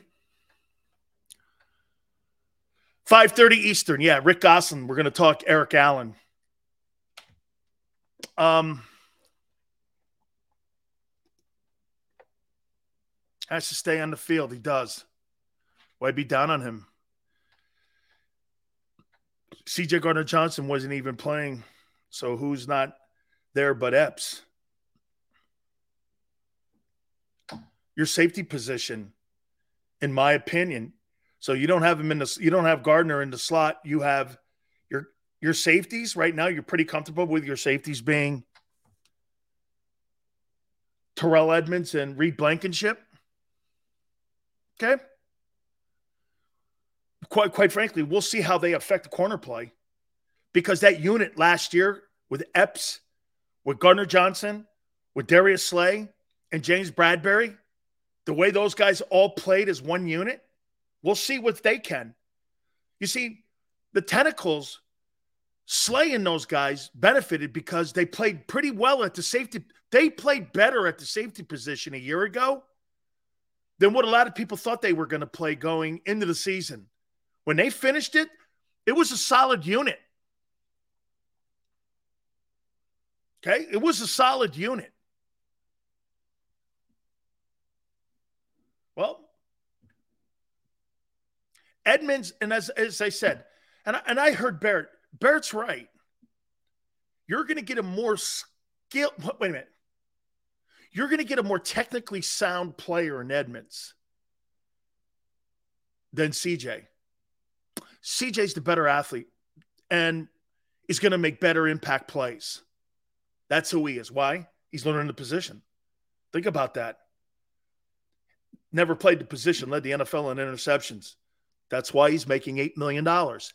And the reason that Terrell Edmunds was released was because the Eagle, uh, the, the Steelers wanted to upgrade. You know who he is. Not a rip. It's what it is. Steelers don't move off of people. Now, money plays a factor. Of course it does. Okay, money plays a factor. Money play money's playing a factor with the Eagles and who they're signing now. You know, I put down for number three linebackers. Dean, Morrow. I put these guys down. I put them as a unit. That unit has to play well. Not great. Because watch.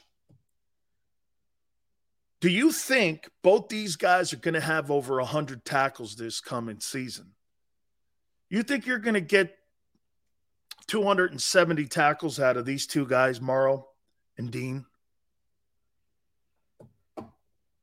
What did what did what did um Kyzir White have? 106? Um TJ was up there like 140. So you think you're going to get 270 tackles out of those two guys?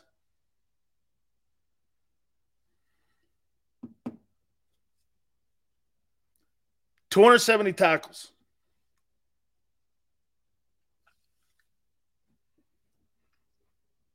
That's a lot of production. Those guys were good.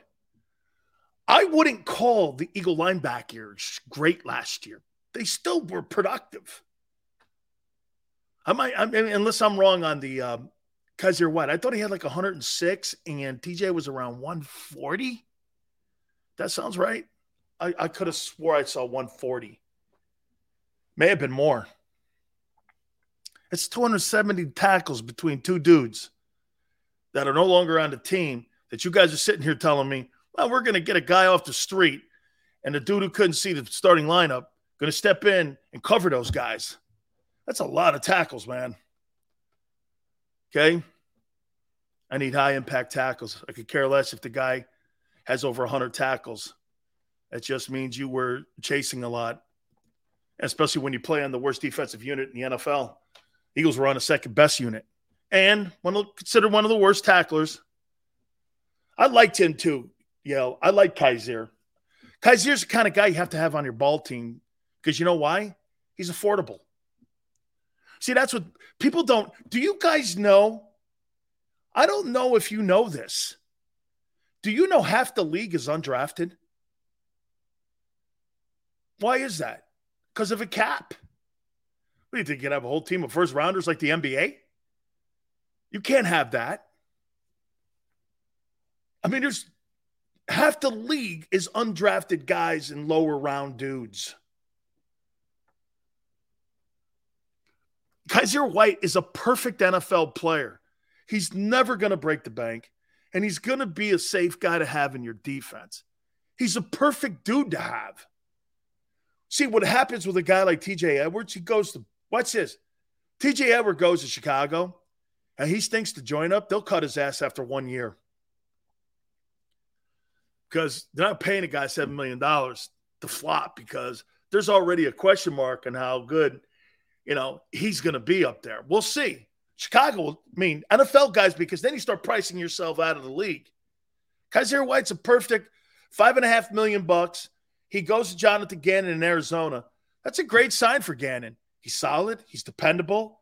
Build, eh, you know, he's not going to build a defense around him, but he's going to know in the huddle what to do and what he's asking him to do. That's really a good sign by Arizona. Okay, that's really a good sign. Number one is Jordan Davis. What will Jordan Davis do? New role? New optimism? Okay. Now you're a starter. Your preparation's different. Expectations are different. What happens is now it's time to pay the rent.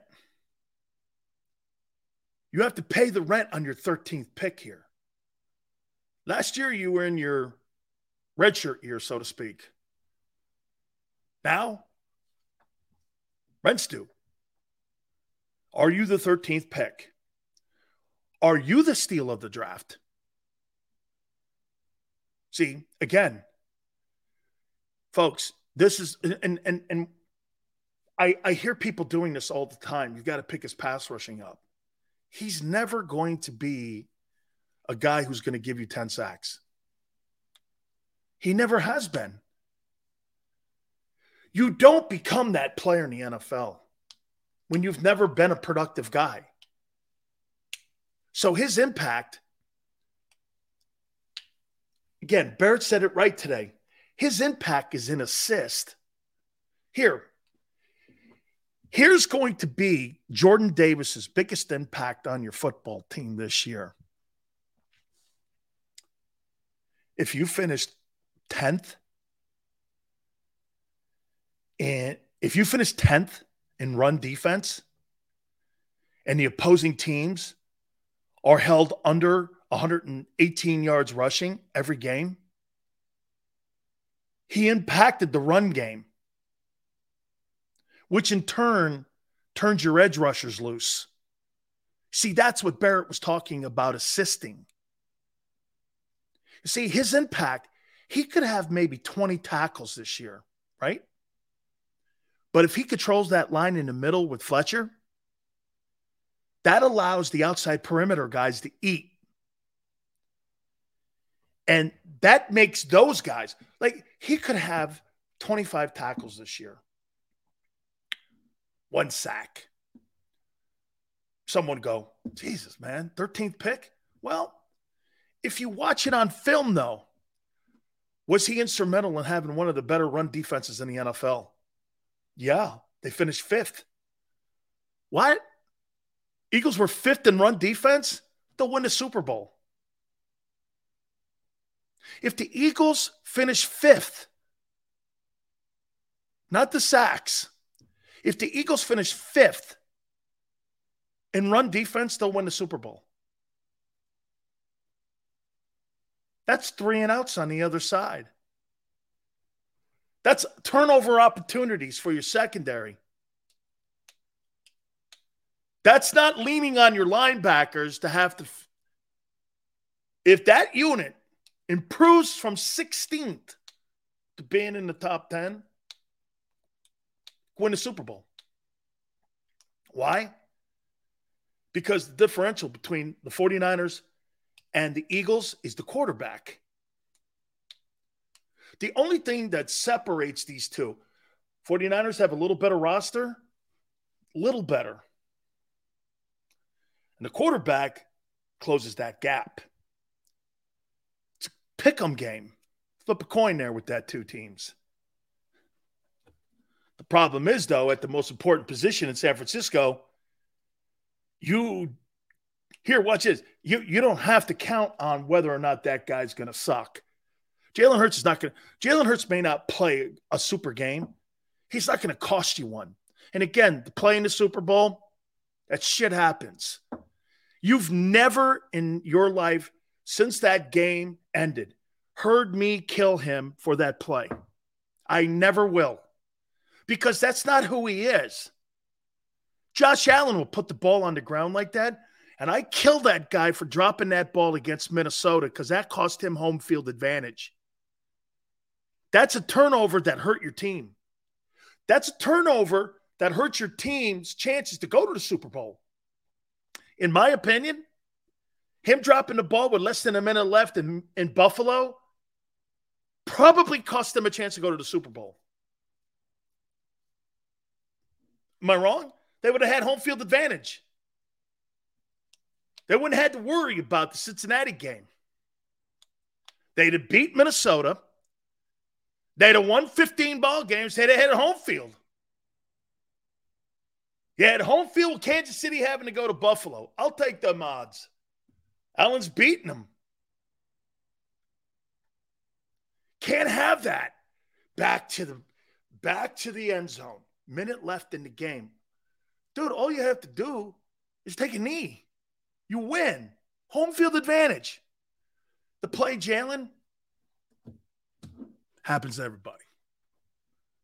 Happens to everybody. Hollywood says Haason was a milk carton in the Super Bowl. He wasn't the only defender in that Super Bowl that was on a milk carton, too, my friend. He was he wasn't he wasn't the only guy that was on that milk carton. The point is, is that Jordan Davis, and I, you know, look, I think he and I were on the same page. He's a first round pick. He ain't the 13th pick. None of us thought that. I had him down in the 20s, 22 to 25. He's that. He's that. Again, I mean, Vita Vea kind of guy. Okay. That guy Baltimore used to have back in the day. What was his name? Noga? What, I forget his name. Okay. Like somebody like that. So, but but again, to sit here and say he's going to be a 10 10 10 11 sack guy, he doesn't have the skill to be a pass rusher. He, he he's not very skilled as a pass rusher. He's got to get better. He's got to learn. Now, can he learn that? Yeah, you can learn that. Tracy Rocker's a really good coach. Yeah, Ngata, that's that, that guy. He was really good in Baltimore. You know, Baltimore, hey, Tanner, I think that's one of the pieces Baltimore's been missing and why they no longer play the same defense is because they don't have that stout nose like they do. You want to play in a 34, you better have that guy. And they don't have that guy right now. That's why when you watch Baltimore play, that's not the same defensive football team that we've seen in years is because they're not stout inside. They used to be one of the better stout defenses going all the way back, either Sam Adams or or or, or Goose and them guys. They were always stout, great on the perimeter, Suggs rushing the passer, Lewis in the middle, Reed in the back, and their corners were Rod Woodson and Deion Sanders. I mean, dude, that's a Hall of Fame defense you got there. Krumrie, was good. Unfortunate injury in the Super Bowl he had, but he, he was a good ball player. He was good. I think he got hurt in that 49er Super Bowl. I think it was the Niners Super Bowl that he got hurt in down in Miami. I was at that game actually. Um, yeah, they no longer have 11. They no longer have that guy. And when you run that 34, boy, you better have linebackers that got some bricks in their pocket and a nose that can play that triangle. Because if you ain't got that guy in the middle there, you're going to get blown off the ball. 34 is a man, your linebackers better beat the shit out of people if you're in a 34. And the Eagles don't have, they're a littler. Hey, would we agree? They're a smaller defense than they were a year ago. They're smaller at the linebacker position. They're going to be smaller in the, sa- in, in the safety position. They're a smaller defense. Okay? So, smaller defense,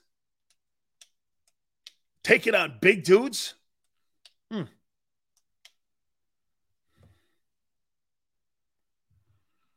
Siragusa was an undrafted free agent at a Pitt. I know Tony. I knew Tony. God rest his soul. I think he's a Jersey dude. Um, my, one of my boys, Tony Brown, who played with me in high school, played at Pitt, started four years up there at Pitt with Fralic on the other side. And I got a chance. I was going to go to Pitt. I didn't want to play for Foge, though. Foge Fazio, man, the Silver Fox, come rolling in. Hey, Sills, how you doing? Hey, Sills, how you doing? Yeah. I don't know. They, they, hey, Pitt. Pitt, in my opinion, has put out some of the greatest football players in the history of the National Football League. I mean, Pitt, Pitt is legendary players. It's one of the greatest pro. Hey, when someone goes Sills, there's a great player at Pitt. That's not a shock. D Lyman's at Pitt. Okay, really? Look how many great players have come out of Pittsburgh. Darrelle Revis, Curtis Martin, Tony Dorsett, Bill Fralic, Jumbo. Did Jumbo Elliott come out of there? I think he's a Michigan guy. Jim Sweeney, Russ Grimm, Hugh Green, Rickey Jackson. it's uh, the receiver in Arizona. I mean, dude, they've had a lot of great football players at that place. Dan Marino. All them great football players. I'm going to, hey guys, I'm going to give you a list. And you're going to be the very first people to listen to some of the names that are going to be thought of for next year's NFL draft. Rick Gosselin's going to join us also in hour three. I'm making a move to try to get Eric Allen in the Hall of Fame, or at least, how about this? I can't promise that because I don't have a vote for that. But what I do is I put intel together for many of these Hall of Fame voters. Okay. A lot of guys, they've come on the program and say, Sills, you know, I send you my final and I want to get your opinion. There's about 20 other guys that are on each and every single one of these guys' ballots. And what they do is they ask me, pick my five. I told you guys before, my pro I, I, I understand Joe Thomas was a good player, but I wanted to know what the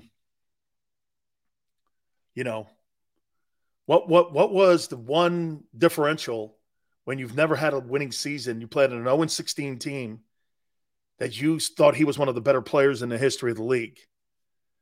I, I had a hard time with that one.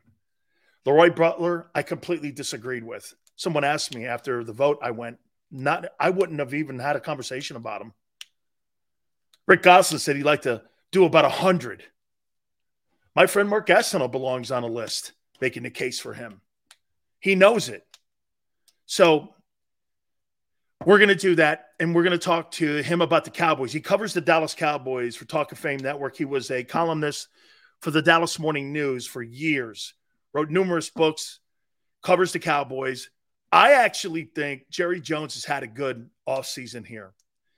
I can't believe what I'm going to say. I think the Cowboys are better now, today, than they were at the end of the year last year. They got better. But then one of the most important things happened. What was that? Mike McCarthy said he was going to start calling plays, and I went like this. oh, watch this. You built up all that good work. You built up all that good work. Look at this. The needle's going over here. Mike McCarthy's calling the plays. I went, damn. Man, you did all that work. You got it going. You're going in the right direction. You're going there. All of a sudden, watch this. Damn. Mike McCarthy's calling the plays. I was like, man, thank God. Eagle fans must be going, Thank you, Jerry. Thank you, Jerry. I, I really I, I appreciate that. oh man. Ladies don't like that. Hugh, get yourself out of the gutter, man. Hey, Hugh, this is a family show, man. okay. Sills on wedding night. Come on, Arthur. See? Arthur gives me a ton of shit every day. He does, man, but he's here every day. Thank you, Arthur. I appreciate it. You're a true sports talk person. Hour number three coming up. Keep it here on the National Football Show. Go to get your game on. Go for the beers. Go for the cheers. Go for the hit and the hits. Go for the stakes and the stakes. Go to get your parlay on. Go to get your party on. Go for the scene. Go for the screens. Go for the gallery. Go for the win. Go to Ocean. Visit theoceanac.com to plan your visit. When it comes to the fight against insurance companies, large corporations, and the healthcare industry, injured victims are always the underdog. But that doesn't worry us. At Messa Associates, we're an injury law firm from Philadelphia, and we come to fight. Our clients know that they've got representation with a chip on its shoulder, and it's the same chip that makes Philly the toughest city in the country. Call 215 568 3500 or visit us online at messalaw.com. Messa and Associates, the toughest injury firm in Philadelphia. Heading down the shore. Have a ball once more. Here, imaginations run wild and time stands still. Because here, you can find the best of the Jersey Shore, all on one five mile island. So leave the old you behind and get lost in the woods.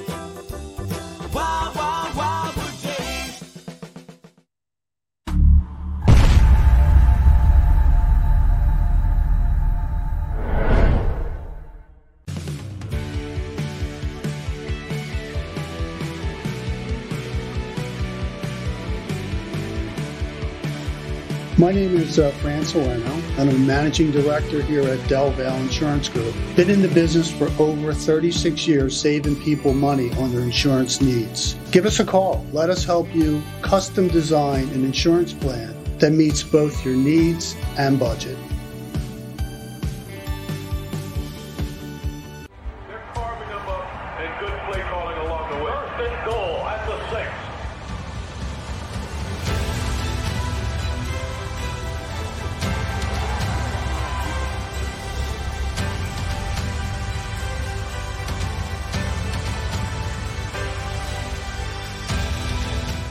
Field of life, First Trust Bank is there for you Champions on three. One, two, three. because Philadelphia dreams deserve a Philadelphia bank.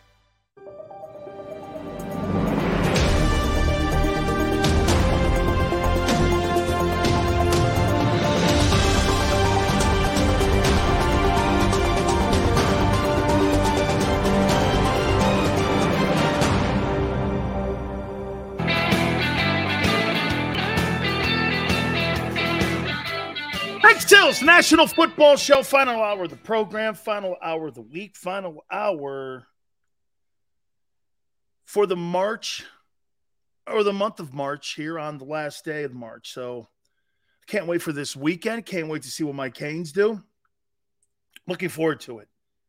Really looking forward to it. Um, this hour, we're going to have our friend Rick Gosselin, Hall of Fame voter, votes on the veterans. We're going to try to do something to get Eric Allen into the Pro Football Hall of Fame. A lot of news in the NFL, too. By the way, Major League Baseball, I thought it was a great sign. I watched two games yesterday. I didn't get a chance to watch the Philly game, but I got a chance to watch the Mets and the Yankees. Tell me what you think of this. The Yankees didn't put the pitch clock up, um, but they did with the Mets with 10 seconds left. Do you want to see the clock or not? You know, if you think about it, it's kind of like the shot clock in basketball, right? We see the shot clock, you see it in college basketball, you see it in the NBA. Do you guys and and, and supposedly what was the number? 66% of the games were under three hours, which is fantastic. I, mean, hey, no disrespect, but watching guys grab their nuts for five hours is not something I'm interested in. You know what I'm saying? I mean, you guys want to see the clock or not? Because I think the clock kind of gives the fans. See, to me, um, baseball is the only sport of the big four that doesn't have a clock. And I think that's why it drags. And I think that's why it gets boring looking sometimes. It's the only sport that doesn't happen. Okay. And it doesn't have a clock. And some of those games, man, with all the pitching changes can go five hours. And you're like, I'm out, especially American League games. Um, the Yankees didn't put the clock up for the fans to see. I think it's kind of a distraction in a way. Okay, I do. But I thought it was interesting. I did. I thought it was interesting to see um, that how affected this thing was. All right, let's get into. I want to. I want to throw some at you guys. I don't know if you guys. I don't know if you guys are as into the draft as I am. I I, I get into the draft, and I really do, and I I, I kind of keep eyes on everybody. But and like I told you before, I'm a voter on a lot of All American teams. I'm a member of the uh, Football Writers Association of America. I have been for the longest time. I'm on the panel that votes for the top 25. I do all that stuff. Okay. Sorry, Joseph.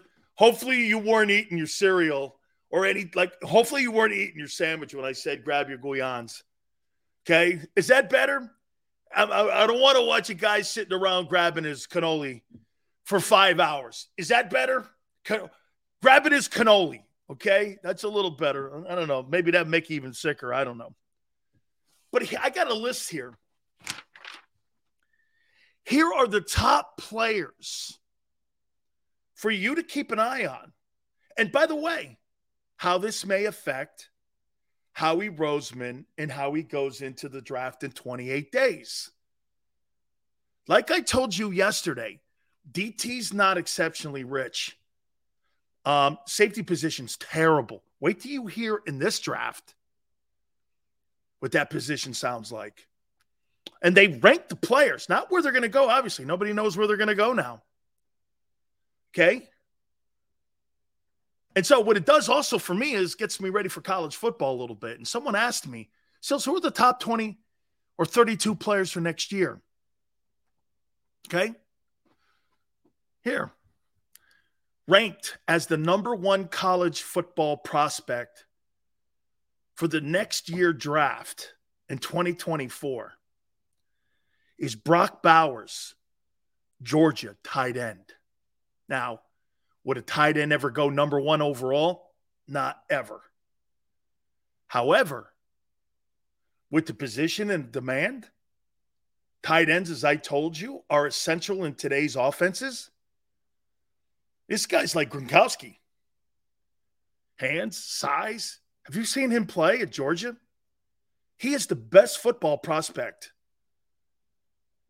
going into this season in college football. The best prospect is a tight end. Number two, Caleb Williams, quarterback, Southern Cal. Um, he's the transfer from Oklahoma. Let's see if he could beat Utah. I want to see some significant games where you win instead of putting up all them shitty stats in the Pac 12. Empty calorie stats don't impress me. Okay? Win some ball games. They should have put that on the side of Zach Wilson. Zach Wilson put up all those shitty stats. And then when he played against teams that mattered, he was a nowhere guy in them. Okay? James Williams, University of Miami, safety, third ranked player in the draft for next year. Safety. Hmm. Does Howie not take a safety and a high pick this time and wait for next year? Does he feel comfortable with what he has now? Number four, Marvin Harrison Jr., Ohio State wide receiver, is the fourth best prospect. Hey, I'm going to show you what you guys will notice here as we get through this list here. I want to keep you abreast of something as you go into the draft in 28 days for this year. Okay.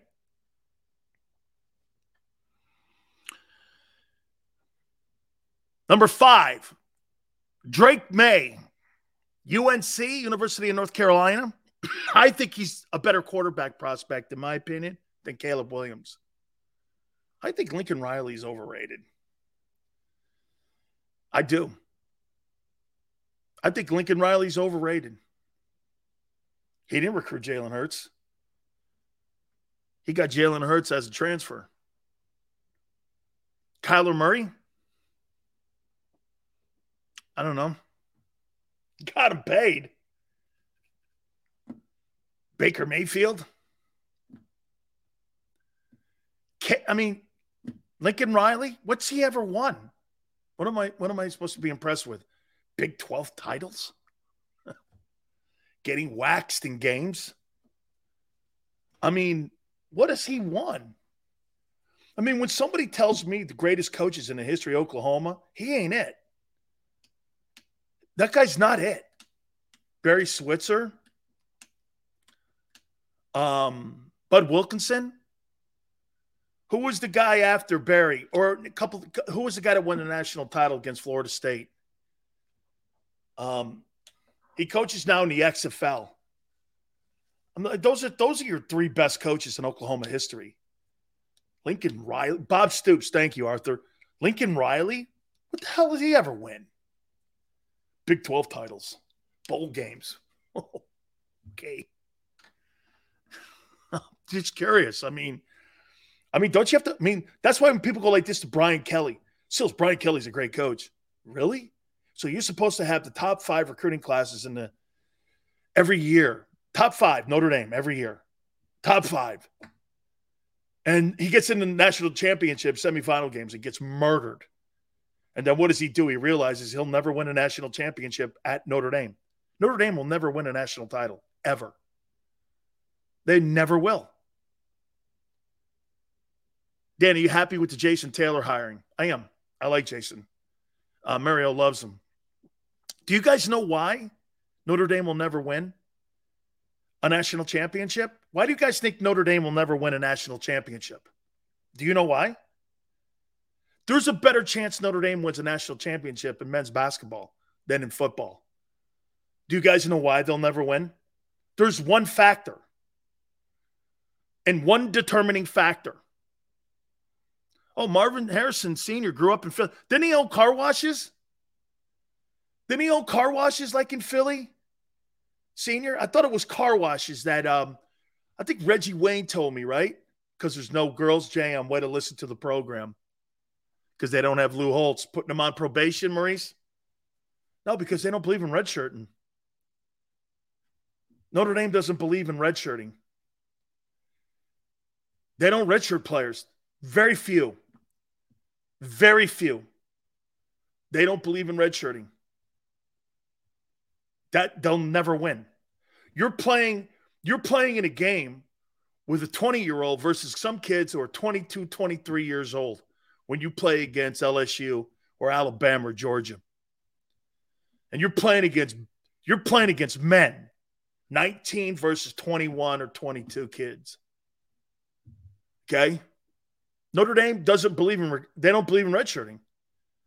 All them Southeastern Conference programs, they red. If you're not a frontline starter, you're getting redshirted. Sills, who's better? Deep threat: Justin Jefferson, Randy Moss, Jesse. Jesse. Randy Moss is the second greatest wide receiver to ever put a pair of cleats on.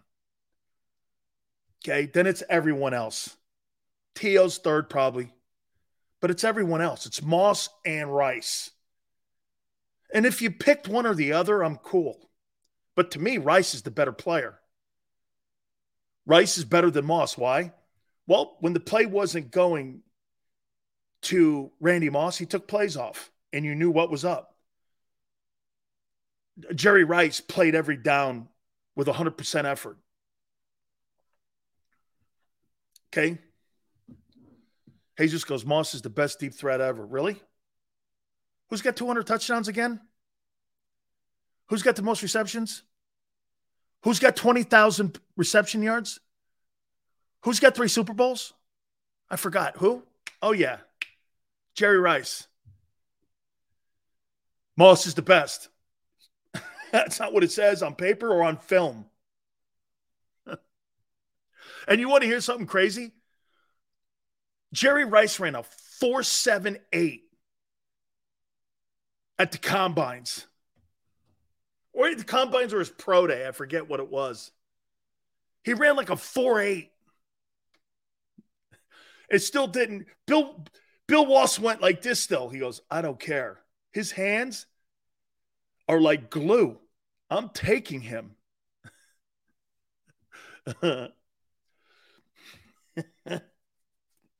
Come on, man. Jerry Rice is electric. Number six, I'm giving you the 2024 top kids. Rick Gosselin, bottom of the hour. Going to try to get Eric Allen in the Hall of Fame. Um, and we're going to talk some Cowboys with him. He covers the Cowboys, Dallas Morning News, and also Talk of Fame Network. Andrew Mukuba, Clemson, safety. That's the second safety now. And it's in the top six. Does Howie go like this? This group of safeties this coming season is going to be pretty deep. Maybe Howie gets along with Edmunds. Maybe Edmunds is a good bridge to get to the next guy next year. When, get this, there's going to be a deeper pool of safeties. There is a deeper pool of safeties from what I'm being told in 2024. So this may affect Howie in 28 days. I don't, maybe I'm, and uh, if it's not Branch, there's no one else. And I'd rather go free agent, and that's why he signed Edmunds.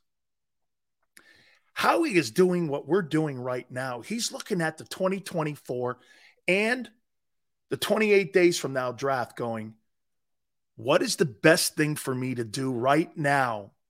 So, what is he doing? We said this yesterday, right, Tone? He's signing all players in positions that are light in talent heading into this month's draft coming up. And he's using these players as bridges to the positions that are going to be deeper this coming season.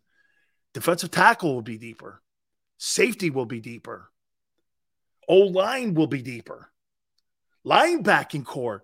There's one dude, that kid Campbell. Rest of them, that's why he's hoping Edmunds plays. Eagle Way goes, Will Deion take over the Pac 12? Hey, Eagle Way. Let me just show you how that works. Please, please hold. Deion Sanders is on the phone. Yeah, yeah, coach. Recruiting trip? Yeah. Yes, sir. I'll tell my mom I'll be there next week. Yes, sir. Well, I've kind of decided on Texas and Ohio State, but Okay. I, I, hey, I, I, would love to come see you, coach.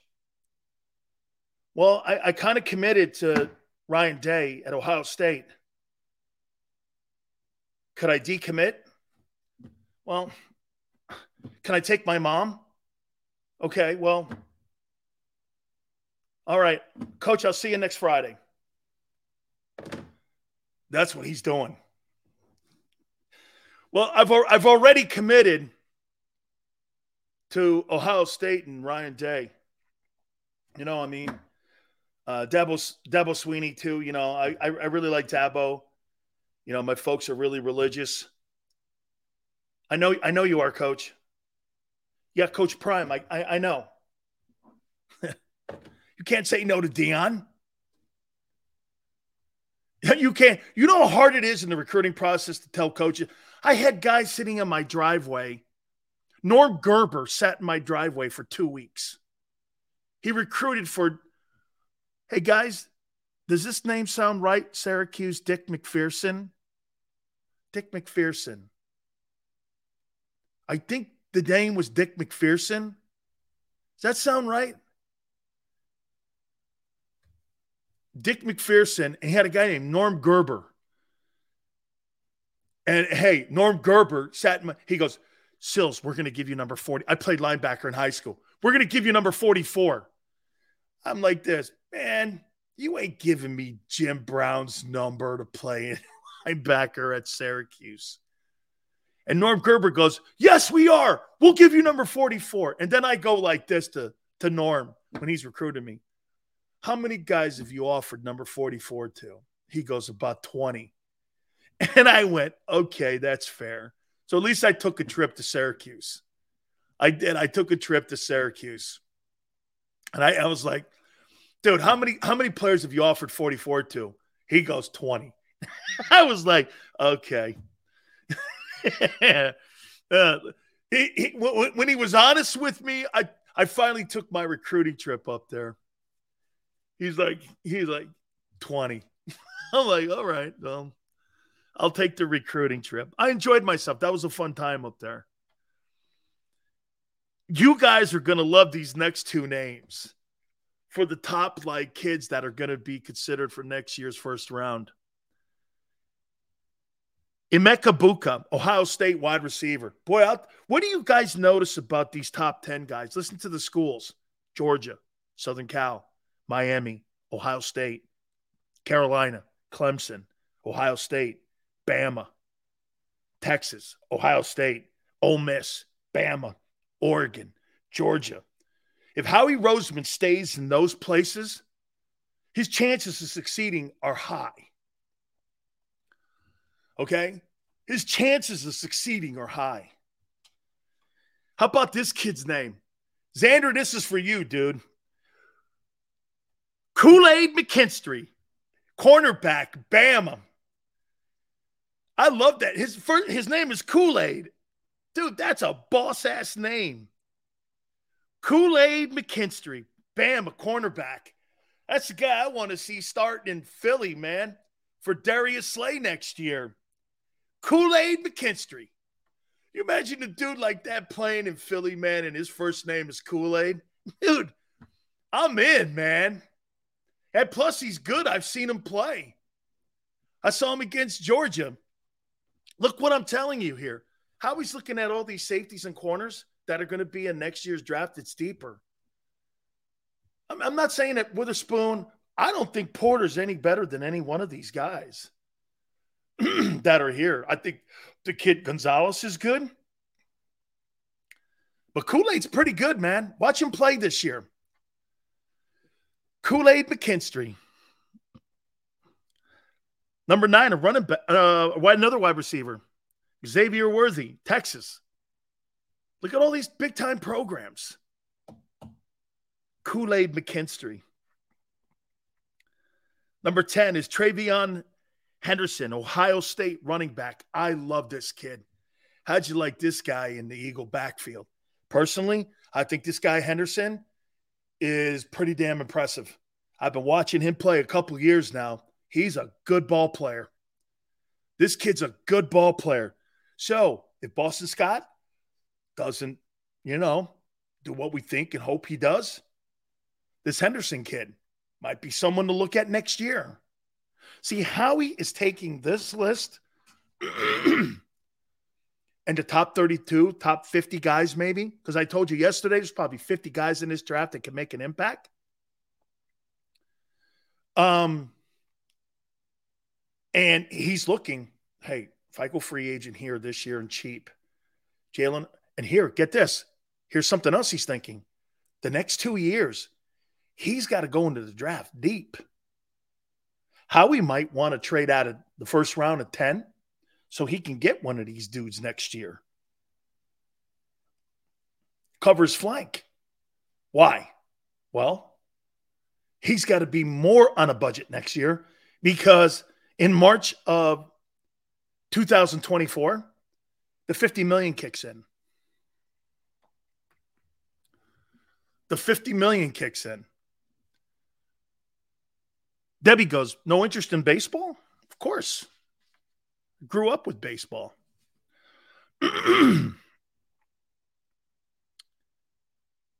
Just hey, for you, Debbie, East Yankees, Central Indians, West Astros, Marlins, Rays, Blue Jays, wild card.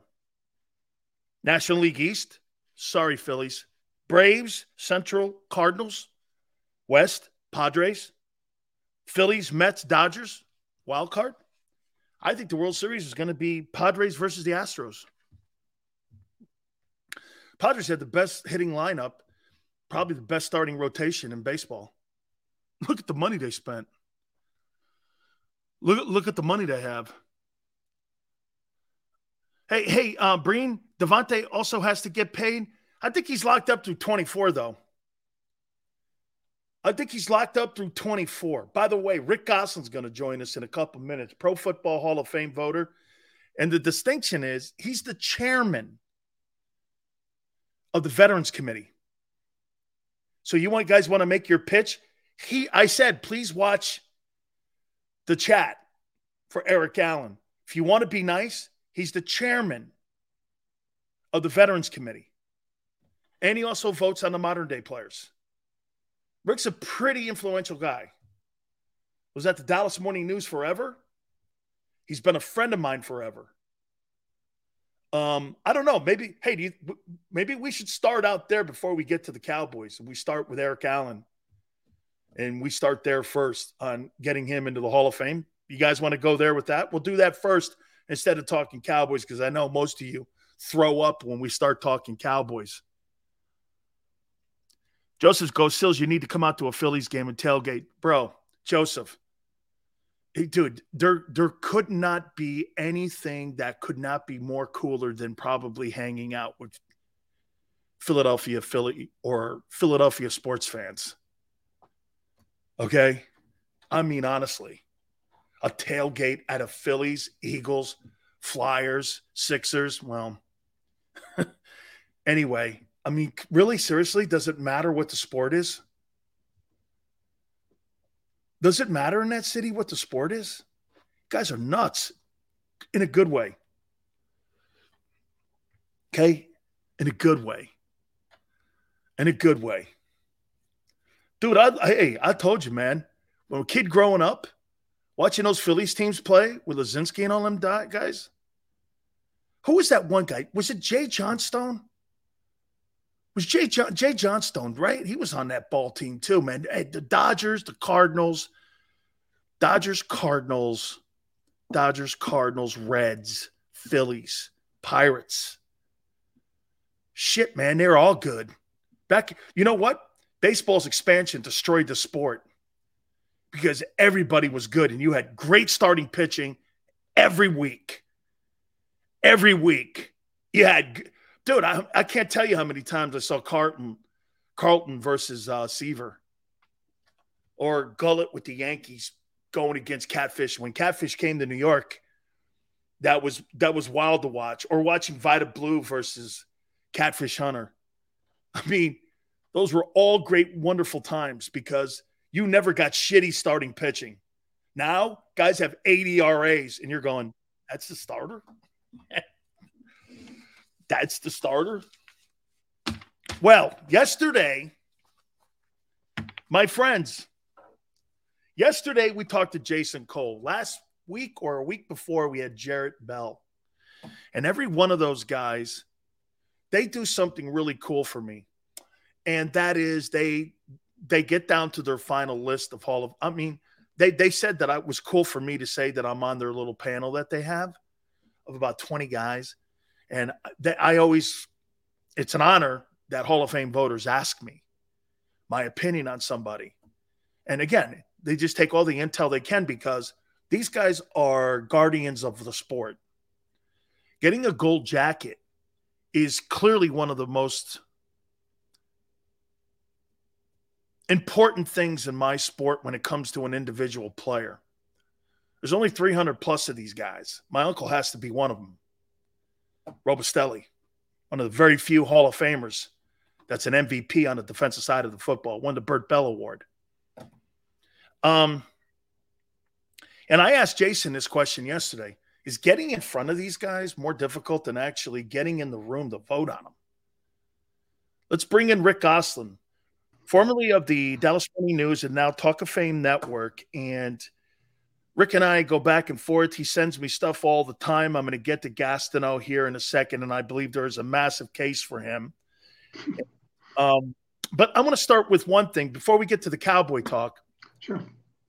Eric Allen. Am, am I right? Is Jason right? I talked to him yesterday. You guys have only debated him once. Um, is it tougher, Rick, to get in front of you guys now than to even get a chance to vote on these guys? Because as you told me before you came on today, there's about a hundred guys you want to debate. Yeah, you know, I'm on a senior committee. Those guys are, are just in the senior committee. Now you have guys like Eric Allen have eligibility left. It just it, it's so difficult. Now, we've talked about the numbers. If if you didn't win a championship and you weren't all decade and you played defense, it's tough to get in the room. And Eric Allen falls into that group. Albert Lewis fell into that group. Albert Lewis got him for the first time in his 20th year. You know, I happen to think Albert Lewis is a Hall of Famer, but this is the first time we discussed him. Eric Allen needs to be discussed. Louis Wright was an all decade cornerback in the 1970s, never been discussed. Uh, Bobby Boyd, all decade cornerback in the 60s, had 57 interceptions, never been discussed. It, it's for the longest time, it was almost two to one, even more so. It was more than two to one offensive players to defensive players. So it was tough for defensive players, 50s, 60s, 70s to get in, unless you play for the Steelers or Packers or, or one of the dynasty teams. So it's always been tougher for a defensive guy to get in. And now, you know, there's such a premium on pass rushers. You know, every year we're looking at, you know, two and three pass rushers and they're getting in, and a lot of the, the defensive backs aren't, interceptions are dropping down. You don't have the 50 pick guys like Deion and Darrell Green and people like that. You're looking at a guy, Darrelle Revis had 29 interceptions. It's it's tougher for defensive players to get into the hall because right now it's all about the quarterback and the pass rush. Eric's got 58 INTs in his career.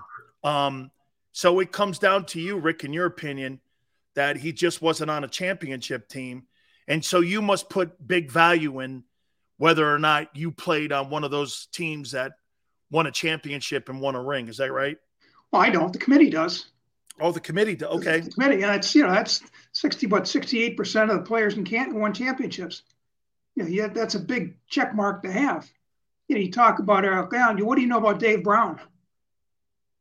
Cornerback for Seattle, 62 interceptions. Never been discussed. Never been discussed. Again, another guy didn't make all decade, didn't win a championship, and he, and he plays in the Pacific Northwest. He's lost out there. It's, it's very, very tough. We have so many quality defensive players with interceptions and linebackers and that, deserve to be discussed. It's tough getting in a room because we got all these wide receivers and pass rushers showing up in the ballot every year. How is it? Okay, let me ask you this, um, Rick. You think Jason Taylor was? Did you did? I don't want you to divulge your vote, but I mean, Jason Taylor over Cornelius Bennett, really? Well, I mean, when you talk about the 2nd um, best player on that Bills defense, some could say Talley, but to me, it was Bennett. It was Bennett. Was, Bennett. Bennett was the defensive player of the year. It, it, it, every year I vote for the Hall of Fame every year I vote for Cornelius Bennett uh, in my finals to, to cut to 15. I, I want to talk about Cornelius Bennett. He's never been discussed. You're right. He's he and Bruce Smith made that defense go, played on opposite sides. And for this guy never to be discussed, that that's again, defensive player didn't win a championship, didn't make all decade. And that's and yet he's got five conference championship rings. Right. But those two things, the, the, the all decade, I think 75% of the players in Canton were all decade. 68 won championships. If you didn't have the one or both those check marks, you become a long shot. And in the Cornelius Bennett's, the Eric Allens, the Albert Lewis's, Dave Browns, those guys are all in that group, all worthy, all need to be discussed. And there's a good chance that many of them never will. What, what, what kills me about that is is that Marv Levy gets in, he didn't win. I mean, and Bennett gets pushed, and Bennett even goes to the Atlanta Falcons. And Cornelius is such a God fearing man. He's such a good guy. And I know you know who he is. And I know that people have probably uh, pushed for him. But to me, man, him and Ed White, because these guys were on such great football teams. I mean, Ed White is considered one of the greatest offensive guards in pro football history. And do you know what people say to me? He's not in. And I'm like, no. How's Ed White not in? Good question. How's Ed Budde not in? How's Right. George Kunz not in? I mean, how's Walt Sweeney? Walt Sweeney went to nine Pro Bowls. He's never been discussed. Ed Budde, eight Pro Bowls, never been discussed. George Kunz, uh, eight Pro Bowls, never been discussed. George Kunz uh, played ta- offensive tackle in the 70s. He went to as many or more Pro Bowls than all the all decade tackles, and he's never been discussed. Didn't win a championship because he's an offensive lineman. He has no stats. Those guys fall through the cracks. Like I said, th- those guys, those these are all names on my list of 100. I want to show you something, Rick. I think you're going to appreciate this here. And I think you're going to probably like this because I just got this sent to me here. Um, Mark Yeah. sent this to me here, and um, he sent me his his NFL alumni coin. And on the back of it, it's funny. You know what it says? Two time NFL Defensive Player of the Year. Um, six all or five All Pros was on the New York Sack Exchange, was He really was the creator. He was the sack exchange. Right. And by the way, was the creator of the sack dance. Right. He he's he's a guy who revolutionized the position. If it wasn't for Lawrence Taylor, he would be the preeminent guy in his decade of the pass rusher. And if you put his postseason together and you put his regular season together, he and Reggie White are the only men to play in every game and get a sack.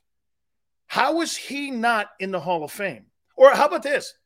Do you know I get a call around when you guys vote? Do you know I get I talk to Mark a lot, and he's like, "Hey, I'm really happy for Klecko," and I'm like, "No disrespect, Joe Klecko's a fine ball player, and Joe deserves to be in too." But quite frankly, you were the better player on that team. He was the better player, Rick. He But was Klecko, because he was in better favor with the New York media, gets 81 in. from 81 to 85. The highest he finished was third in the defensive MVP voting. And he had in that window, he had 80 sacks. That same five year window, Lawrence Taylor was a two time defensive player of the year and runner up one time. He had 50 sacks. Had 30 more sacks than Taylor in that five year window, and he couldn't get a sniff. All decade team. We talk about the all decade team. Mark Gastineau has 105 and a half sacks in the 1980s. He's passed over the all decade team for four Hall of Famers Reggie White, 81 sacks. Howie Long, I think he had 63. Uh, Bruce Smith, 50 some. And Lee Roy Selmon, 38. How do you leave Gastineau off the all decade team when he's a 100 sack guy in the decade alone? Again, he was not a popular guy. You know, when he had the sack dance, that was, you know, that was early on. People didn't like celebration stuff. He crossed the picket line in 87. He's had some off the field issues. You know, the, the controversy about when he walked and when he left the team. He was leading AFC in sacks in 88, walked off the team, take care of his, uh, his fiance. They just, he did some things that rankle people. And I think they're holding that against him. He, he's a guy that should have been discussed. He probably should have gone in before Klecko. He went to a Pro Bowl five times in 10 years. Klecko four times in 12 years. Three time All Pro. Klecko two time All Pro. You know, Joe had 78 total sacks, and 38 of them, I think, came in those four seasons he played in. I just think Gastineau is, is a guy, again, he's on the list of 100. He's a guy that has fallen through the cracks unfairly, and he needs to be discussed. How about Dennis Harrah? Dennis Harrah played on an offensive line that do you know that every year he played in the NFL, they never were out of the one or two top rushing teams in the National Football League. I believe, if I'm not mistaken, he's a six-time all he's a six-time Pro Bowler. So he's in. I mean, there have been guys. Now I, I I look at a guy like Joe Thomas, and I say this to you. How can a guy play on some of the shittiest football teams in the history of the National Football League? And the voters look at that and go, I get the 12, I, I get it. I get I get they put him in, but how did you come? How do you put that together where he never played in a meaningful game? He never in his life played in a meaningful game. And yet Harrah played in all those games in the NFC championship games. I think he may have even went to a Super Bowl uh, with the with with the Rams when they got beat in the Super Bowl. I think he was on that old line that got beat by the Steelers. I mean, Rick, there's so many guys. Is is it really just now that there's just a backlog now? Yeah, again, it's repetitious. Dennis Harrah, no championships, no all decade, no stats, offensive line. Offensive linemen have have so many great offensive linemen have fallen through the cracks. Offensively, you know, we've we've for years we were putting in all the skill players we could, and you know, leaving good defensive players, quality defensive players back. Now we're starting to catch up. We're starting to put more defensive players in, but it's still almost two on offensive players to defensive players. And again, if you're an offensive lineman, you don't have stats. And right now we're putting all these stats in. And, and for what it's worth, Thomas had stats, those, the, the consecutive plays and, and all those Pro Bowls together. He had some meaningful stats as an offensive lineman. Yeah, not giving up sacks, not giving up sacks and stuff like that. Yeah. He did have that going for him too. But I'm I'm old school. I, I think there are maybe 15 to 20 first ballot Hall of Famers in the history of the game. Jim Brown, Dick Butkus, Joe Greene, Jerry Rice, Lawrence Taylor. And yet we're making all these guys first ballot Hall of Famers. I, I don't, Joe Thomas, Hall of Famer, agreed. But to be first ballot, you put him on the same plateau as, as Anthony Munoz and Jim Parker. And, and no, I don't. But he's a Hall of Famer. I, I think some of these guys can wait. And if they do, you kind of ease up on the backlog. When you start putting all these guys in first first ballot, all those guys start sliding. And next thing you know, they slide to me in the senior committee. And you wonder, how did this guy never get discussed? How, how did Joe Klecko never get discussed? He was never discussed during his 20 year window of eligibility. Again, defensive player, no all decade, no championships. It's not hard to figure out. Rick, for you, I mean, I asked Jason this, and he kind of has a problem with it a little bit. I wonder what your thoughts are.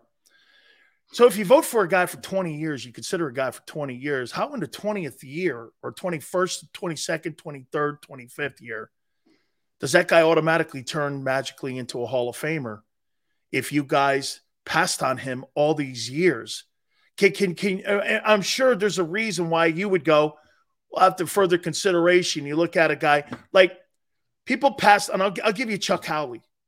Okay, I get Super Bowl MVP, more Pro Bowls actually than I thought. I didn't realize he had gone to that many. So I could see the conversation, and he may have been a tweener guy that was on that ledge all the time. He could have been. But tell me how you decide that after 20 years, and then the 25th year, Chuck Howley's a Hall of Famer. Again, players have fallen through the cracks. Chuck Howley was not an all decade player. That's one of the reasons he was never discussed. You know, those guys, like I said, 75% of these guys in the hall were all decade. We favor all decade guys. We favor champions. Howley should have been an MVP back to back years. He should have been MVP in, in the one the game they won. Staubach won it with 112 yards passing. And here's Howley, had an interception uh, off, off, off Griese, recovered his ankle fumble. He could have been the MVP back to back. Had he been the MVP back to back, he would have been in. But but he slid through the cracks again, then I got 100 names. And you shake your head, you wonder how do all these guys, all decade, there are 58 all decade players in the Hall of Fame, and 53 have never even been discussed.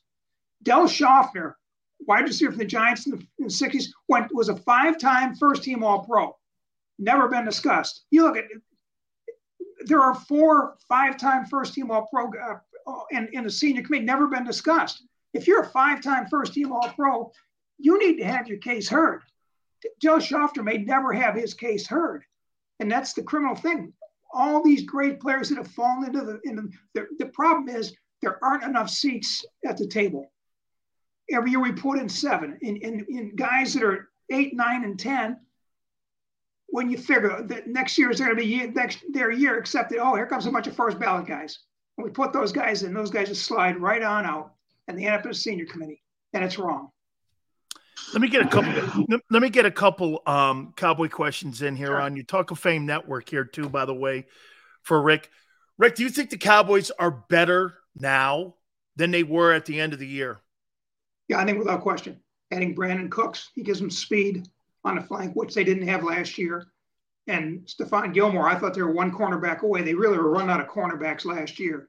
Now you put him opposite of, of um, Trevon Diggs and, and they've got they're this close to being a very dominant dominant defense. They they led the league in takeaways last year. They finished third in sacks. They just needed that shutdown element, you know, get those points uh, allowed down. And and they're building a defense that can do that. And I think what they're doing offensively, McCarthy is going to start playing to the strength of this team. That's the defense. He wants to run the ball more. And I think that'll benefit the defense and it should benefit Prescott. You know, the whole season hinges on Prescott. Who's the best quarterback? Who will be the better quarterback this year, Jalen Hurts or Dak Prescott? When you figure that out, I think you figure out who's going to win that division. Dak Prescott cannot throw 18, lead the league with 18 interceptions again. You do that, you're putting your defense in bad positions. He has reduced those turnovers to take care of the defense. They can win a championship with this defense. They've got to start playing to this defense. On March 31st, give me the East right now, how you would rank the East before the draft and a little bit after free agency right now. I know things can change still because there's Odell Beckham out there, maybe even a D Hop could still be something that the Cowboys might look at there. Get, get, just give me your sense of where you see the East right now. Philadelphia, Dallas, Giants, Washington. I think you've got to give the Eagles proved it last year, and until I, I believe you know until until you beat the champion, they're still the champion, and they're going to have to teams got to find a way to beat Philadelphia. That's a very good football team. And again, if, if Hurts takes the next step as a quarterback, they can be a very special football team. And I think he, he may he may very well do that. that. That's that's a good football team. The big question I have is Dak. If it's not now, Rick, at $45 million. Right. When? I mean, when does Dallas do this? You know what? I said this before. All these $45 million, $50 million deals, there's only been one that has worked. It's the guy in Kansas City. Now, right. the, most of the time, you have to strip your team down. You see that everywhere. Even Philadelphia this year lost five starters. They have because they're getting ready to pay Hurts here. I mean, even Dallas, they lose Zeke, Amari Cooper in the last two years. I mean, this is only going to get worse in Dallas. And that's why they're kind of going cheaper as well here. Restructuring Brandin Cooks' deal. That was a great deal. Like you said, getting Stephon Gilmore, 2019 NFL Defensive Player of the Year. Jesus, man. Does, is this is this the year for Dak? If he doesn't do it, you think the Cowboys go like this? There's this, this is not happening. Uh, maybe that's why they're going more toward running the ball and playing defense. Maybe they realize that Dak is not a guy that's going to carry that. That he can be, he can be more of a, a, complementary piece than a Patrick Mahomes. He's not Mahomes. He's not Joe Burrow. He's not Justin Herbert. You know, you, they got to figure out where, how to make this offense work without asking Dak to throw 40 times a game. And that's that's the issue. This he's 30 years old now. He's 30 years old this season. I mean, he's when you get a good young quarterback, you got a window. Before, well, he's still on that rookie contract. When Seattle won it with, with Russell Wilson, he was on his rookie contract. And then when you have to pay these guys, you start losing members of your sporting cast. And you saw in, in Kansas City. Of course, that guy, it doesn't matter who you put with him. He's like Brady. Just just give me nine other, 10 other guys to play and I'll go win. But most guys win. If you don't do it in that rookie contract, uh, Aikman, Aikman in the rookie contract. And then you start paying these guys and you start losing your sporting cast. And that's what you talked to Jimmy about that. When the Cowboys won those Super Bowls, they were losing the Dixon Edwards, the Jimmy Jones, the Ken Nortons, the supporting. They weren't losing the stars. They're keeping the stars, but they're losing, losing the, the blue collar guys that kind of made that team great. And that's what happens when uh, when you don't win it with the rookie contract. And now that's that's the problem the Cowboys have. That's why they had to let go of Elliott this year. You're paying a quarterback that much. You can't pay everybody $40 million. Rick, do you think the Cowboys regret giving him that contract in hindsight? No, because if he was up now, they'd be, probably have, have to pay more. The, the problem with all these quarterback situations, there's a fear of the unknown. If we don't pay Dak, then who? You know, they got lucky. They had no idea what was coming after Romo. Then Romo gets hurt and they stumbled into Dak. But a lot of these teams pay their quarterback. Like the Eagles, sure. they stumbled. They stumbled into Wentz after. Um, they stumbled into Hurts after Wentz. Yeah, exactly. Yeah, but that's that's tough. It's the quarterback is the key position in football, and he's the guy. When you pay him, he's got to make everybody better. And I think in Dak's case, the cast makes Dak better. I don't think Dak necessarily elevates the play, but the cast does.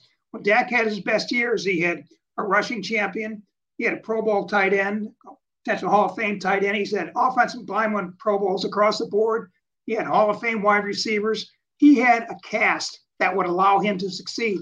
I think they've got to find a way to get back to that. They can't have him throw 40, 35, 40 times a game. If you can get Dak to throw 28 to 30 times a game, I think you can win a lot of games. But the more he throws, the less I like him. Rick, are the Cowboys better with Mike McCarthy calling the plays than with Kellen Moore? I, I think they will be because they're going to play to the defense. They're going to run the ball more. Now, he's not going to become. I was in Kansas City in 78 when Marv Levy brought the wing T back with three running backs. He's not going to be running the wing T, but there's going to be more balance. And I don't think you're going to you're going to see some of the you know there were there were interceptions Dak threw in the red zone. You know when when you, you get third and one, don't throw an interception, run the ball. Uh, and I, I think there'll, there'll, be smarter decisions like that with McCarthy uh, calling the plays. Again, he's going to play to this defense. They can win a championship with this defense. You've got to protect it and give that defense a chance to win. And I think that's why he'll be a better uh, play caller than than Kellen Moore. Rick is one of also the reasons that Zeke has, and from what I'm understanding, by the way, you know I'm very tight with Steven and he comes on our program. Sure. And they've actually opened the door up a little bit after like the draft and maybe heading into camp where he could walk back. They've, they've, they've made it so like, you know, they've made and sent out yeah. tentacles that he potentially could come back on a lesser deal. However, you think one of the reasons that they they moved like that is because they're targeting the kid from Texas, Bijan Robinson? Well, I don't know if they're drafting high enough to get him. I think you're seeing a little bit of pendulum swinging back toward the running game you look at the two teams in the NFC title game last year, they were running teams, San Francisco and Philadelphia. You got there with a seventh round draft pick and with Jalen Hurts, who was a two. I, think more teams are starting to run the ball. And I, would be surprised if, if Robinson is there when the Cowboys go on the clock. You think Cowboys um, will move up to get him? That'd be, I don't see that happening. They, I just don't, the last guy they moved up was for Emmitt. I, you know, the, the game has moved away from the running backs. I don't think they want to pay that guy pay a running back. I think they'll find a running back. They found Pollard in what third or fourth round, and, and they need a backup guy. Pollard's going to be the, the, the main back. What they're going to miss from Zeke is the, the, the blitz pickup.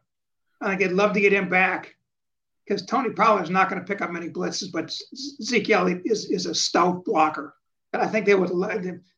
I know it, it killed Jerry to cut him because Jerry, he was one of Jerry's guys. And if they could sign, find some way to get him back, in a situation um, role with, for the right money, they take him back in a second. Two last questions. Um, Rick, give me your sense of Jerry Jones, the owner of the Cowboys. Just tell me what has he been a great owner? Has he been a great football people? And you know, I think people look at him and they dissect him in two different ways. Not a lot of success in the postseason. You know this since Jimmy was there. And you know, I've said this to you before, and I'll say it again. You know, he's replaced every player that he's had on his roster since he's owned that team. And the only player or person he's never been able to replace has been Jimmy. He's yeah. never been able to replace that. And do you think that's the driving force for him still to this moment? Is that, you know, it's kind of like Brady wanting to win a Super Bowl without Belichick. It do, do you think that I mean those two guys were they were teammates, they were best friends, they were all of this, and I think that's the one thing that drives the the divide between them now is that one guy wants to still to this day take the credit, and the other guy saying, "Well, if you're so good at it, why haven't you done it again?" Yeah, I think without question, Jerry wants to win one. To, and, and I think, and people have told him that you, got to prove you can win it on your own. Those those three were Jimmy's. Jimmy built that team, and when I pitched him for the Hall of Fame, I pitched him more as a GM than as a co- than a coach. I mean, a lot of guys could have coached that talent. You know, like Jerry said, 500 guys could do what Jimmy did. No, as a coach, maybe, but there aren't two or three that could have done what he did as a GM, as a guy who built it, as a guy who into the Herschel Walker deal and, and traded Steve Walsh and got a one and two and a three. Just uh, in the drafting, you know, getting Stepnoski and, and Leon Lett in the seventh round and Daryl Johnson and, and Larry Brown, who was a Super Bowl MVP in a 12th round. I mean, the edge he had coming out of college, he recruited a lot of those guys. He recruited Aikman. And he he had a better handle on the draft in the first three or four years as head coach than anybody in the NFL. And he maximized that knowledge and put together a, a championship team. He's again, his value was as a guy who built that team. And he also could handle that team. You know, he he he, he psychologically he had it going. He knew how to handle Charles Haley and he knew how to handle Michael Irvin. And what he did off the field was is, is important or more than what he did on the sideline during during game day. And I think Jerry has to prove still that he can win one without Jimmy, and he hasn't done it yet. You know, I, I'm going to close this year with you here. And I told Troy Aikman this, and we went back and forth on Twitter about it. I was there when this whole thing was going down. And it's funny. I think one of the reasons, Rick, that it was Aikman that introduced him for the Hall of Fame was this. Tried recruiting him to go to Oklahoma State. He said hmm. no.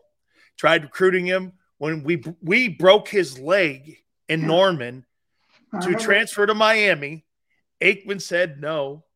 And then he goes to Dallas.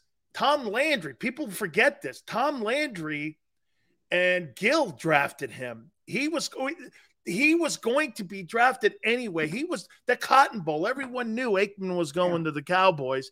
That was pretty much set in stone. And then when Jimmy gets there, um, we went to dinner. We went to dinner, Rick, at, at the steakhouse in uh, Thousand Oaks.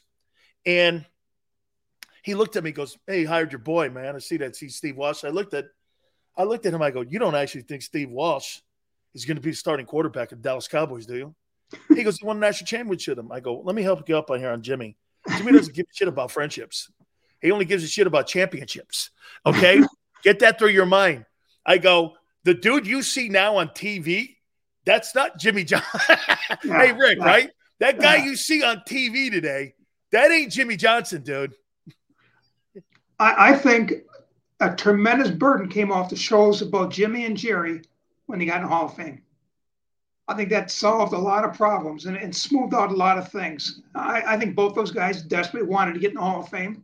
Yeah. I, I, think Jerry felt that he needed to win one without Jimmy to get there, but he got there anyway. And I think they've mellowed, both of them have mellowed considerably since they've been uh, standing on the podium in Canton saying, thanks for giving me the gold jacket. Yeah, well, that Cowboy Hall of Fame, I think he's still kind of, you know, yeah, that Cowboy Ring of Honor. honor I don't you know, know what hey, Rick, for. the Cowboy Ring of Honor, man. I think he still prods him with it because Jimmy goes like this: "When I'm alive." yeah, and I, at, at this point, Jimmy's got the biggest honor there is. Had had had he not gotten Hall of Fame, I think the Ring of Honor would have meant more to him.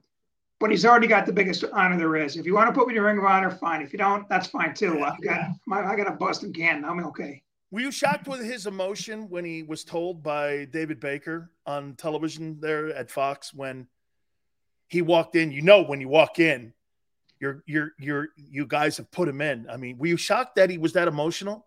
No, not at all. That tell you tells you how much he wanted that. And I think after I, w- I was shocked, Rick.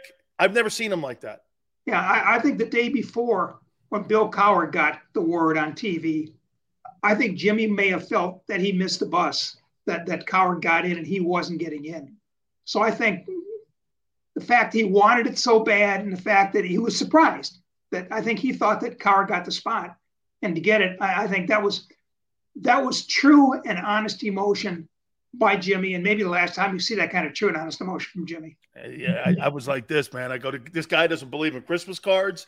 He doesn't believe in holidays. he doesn't believe in any of that stuff, man. And for him to be like that, I was like, holy cow, Rick! It's so great to catch up with you. And by the way, health and everything to your family. Okay, I know you you got some stuff going there, and I just want to send some love out to you. Thank you so much for our friendship, man. Remember, Eric Allen.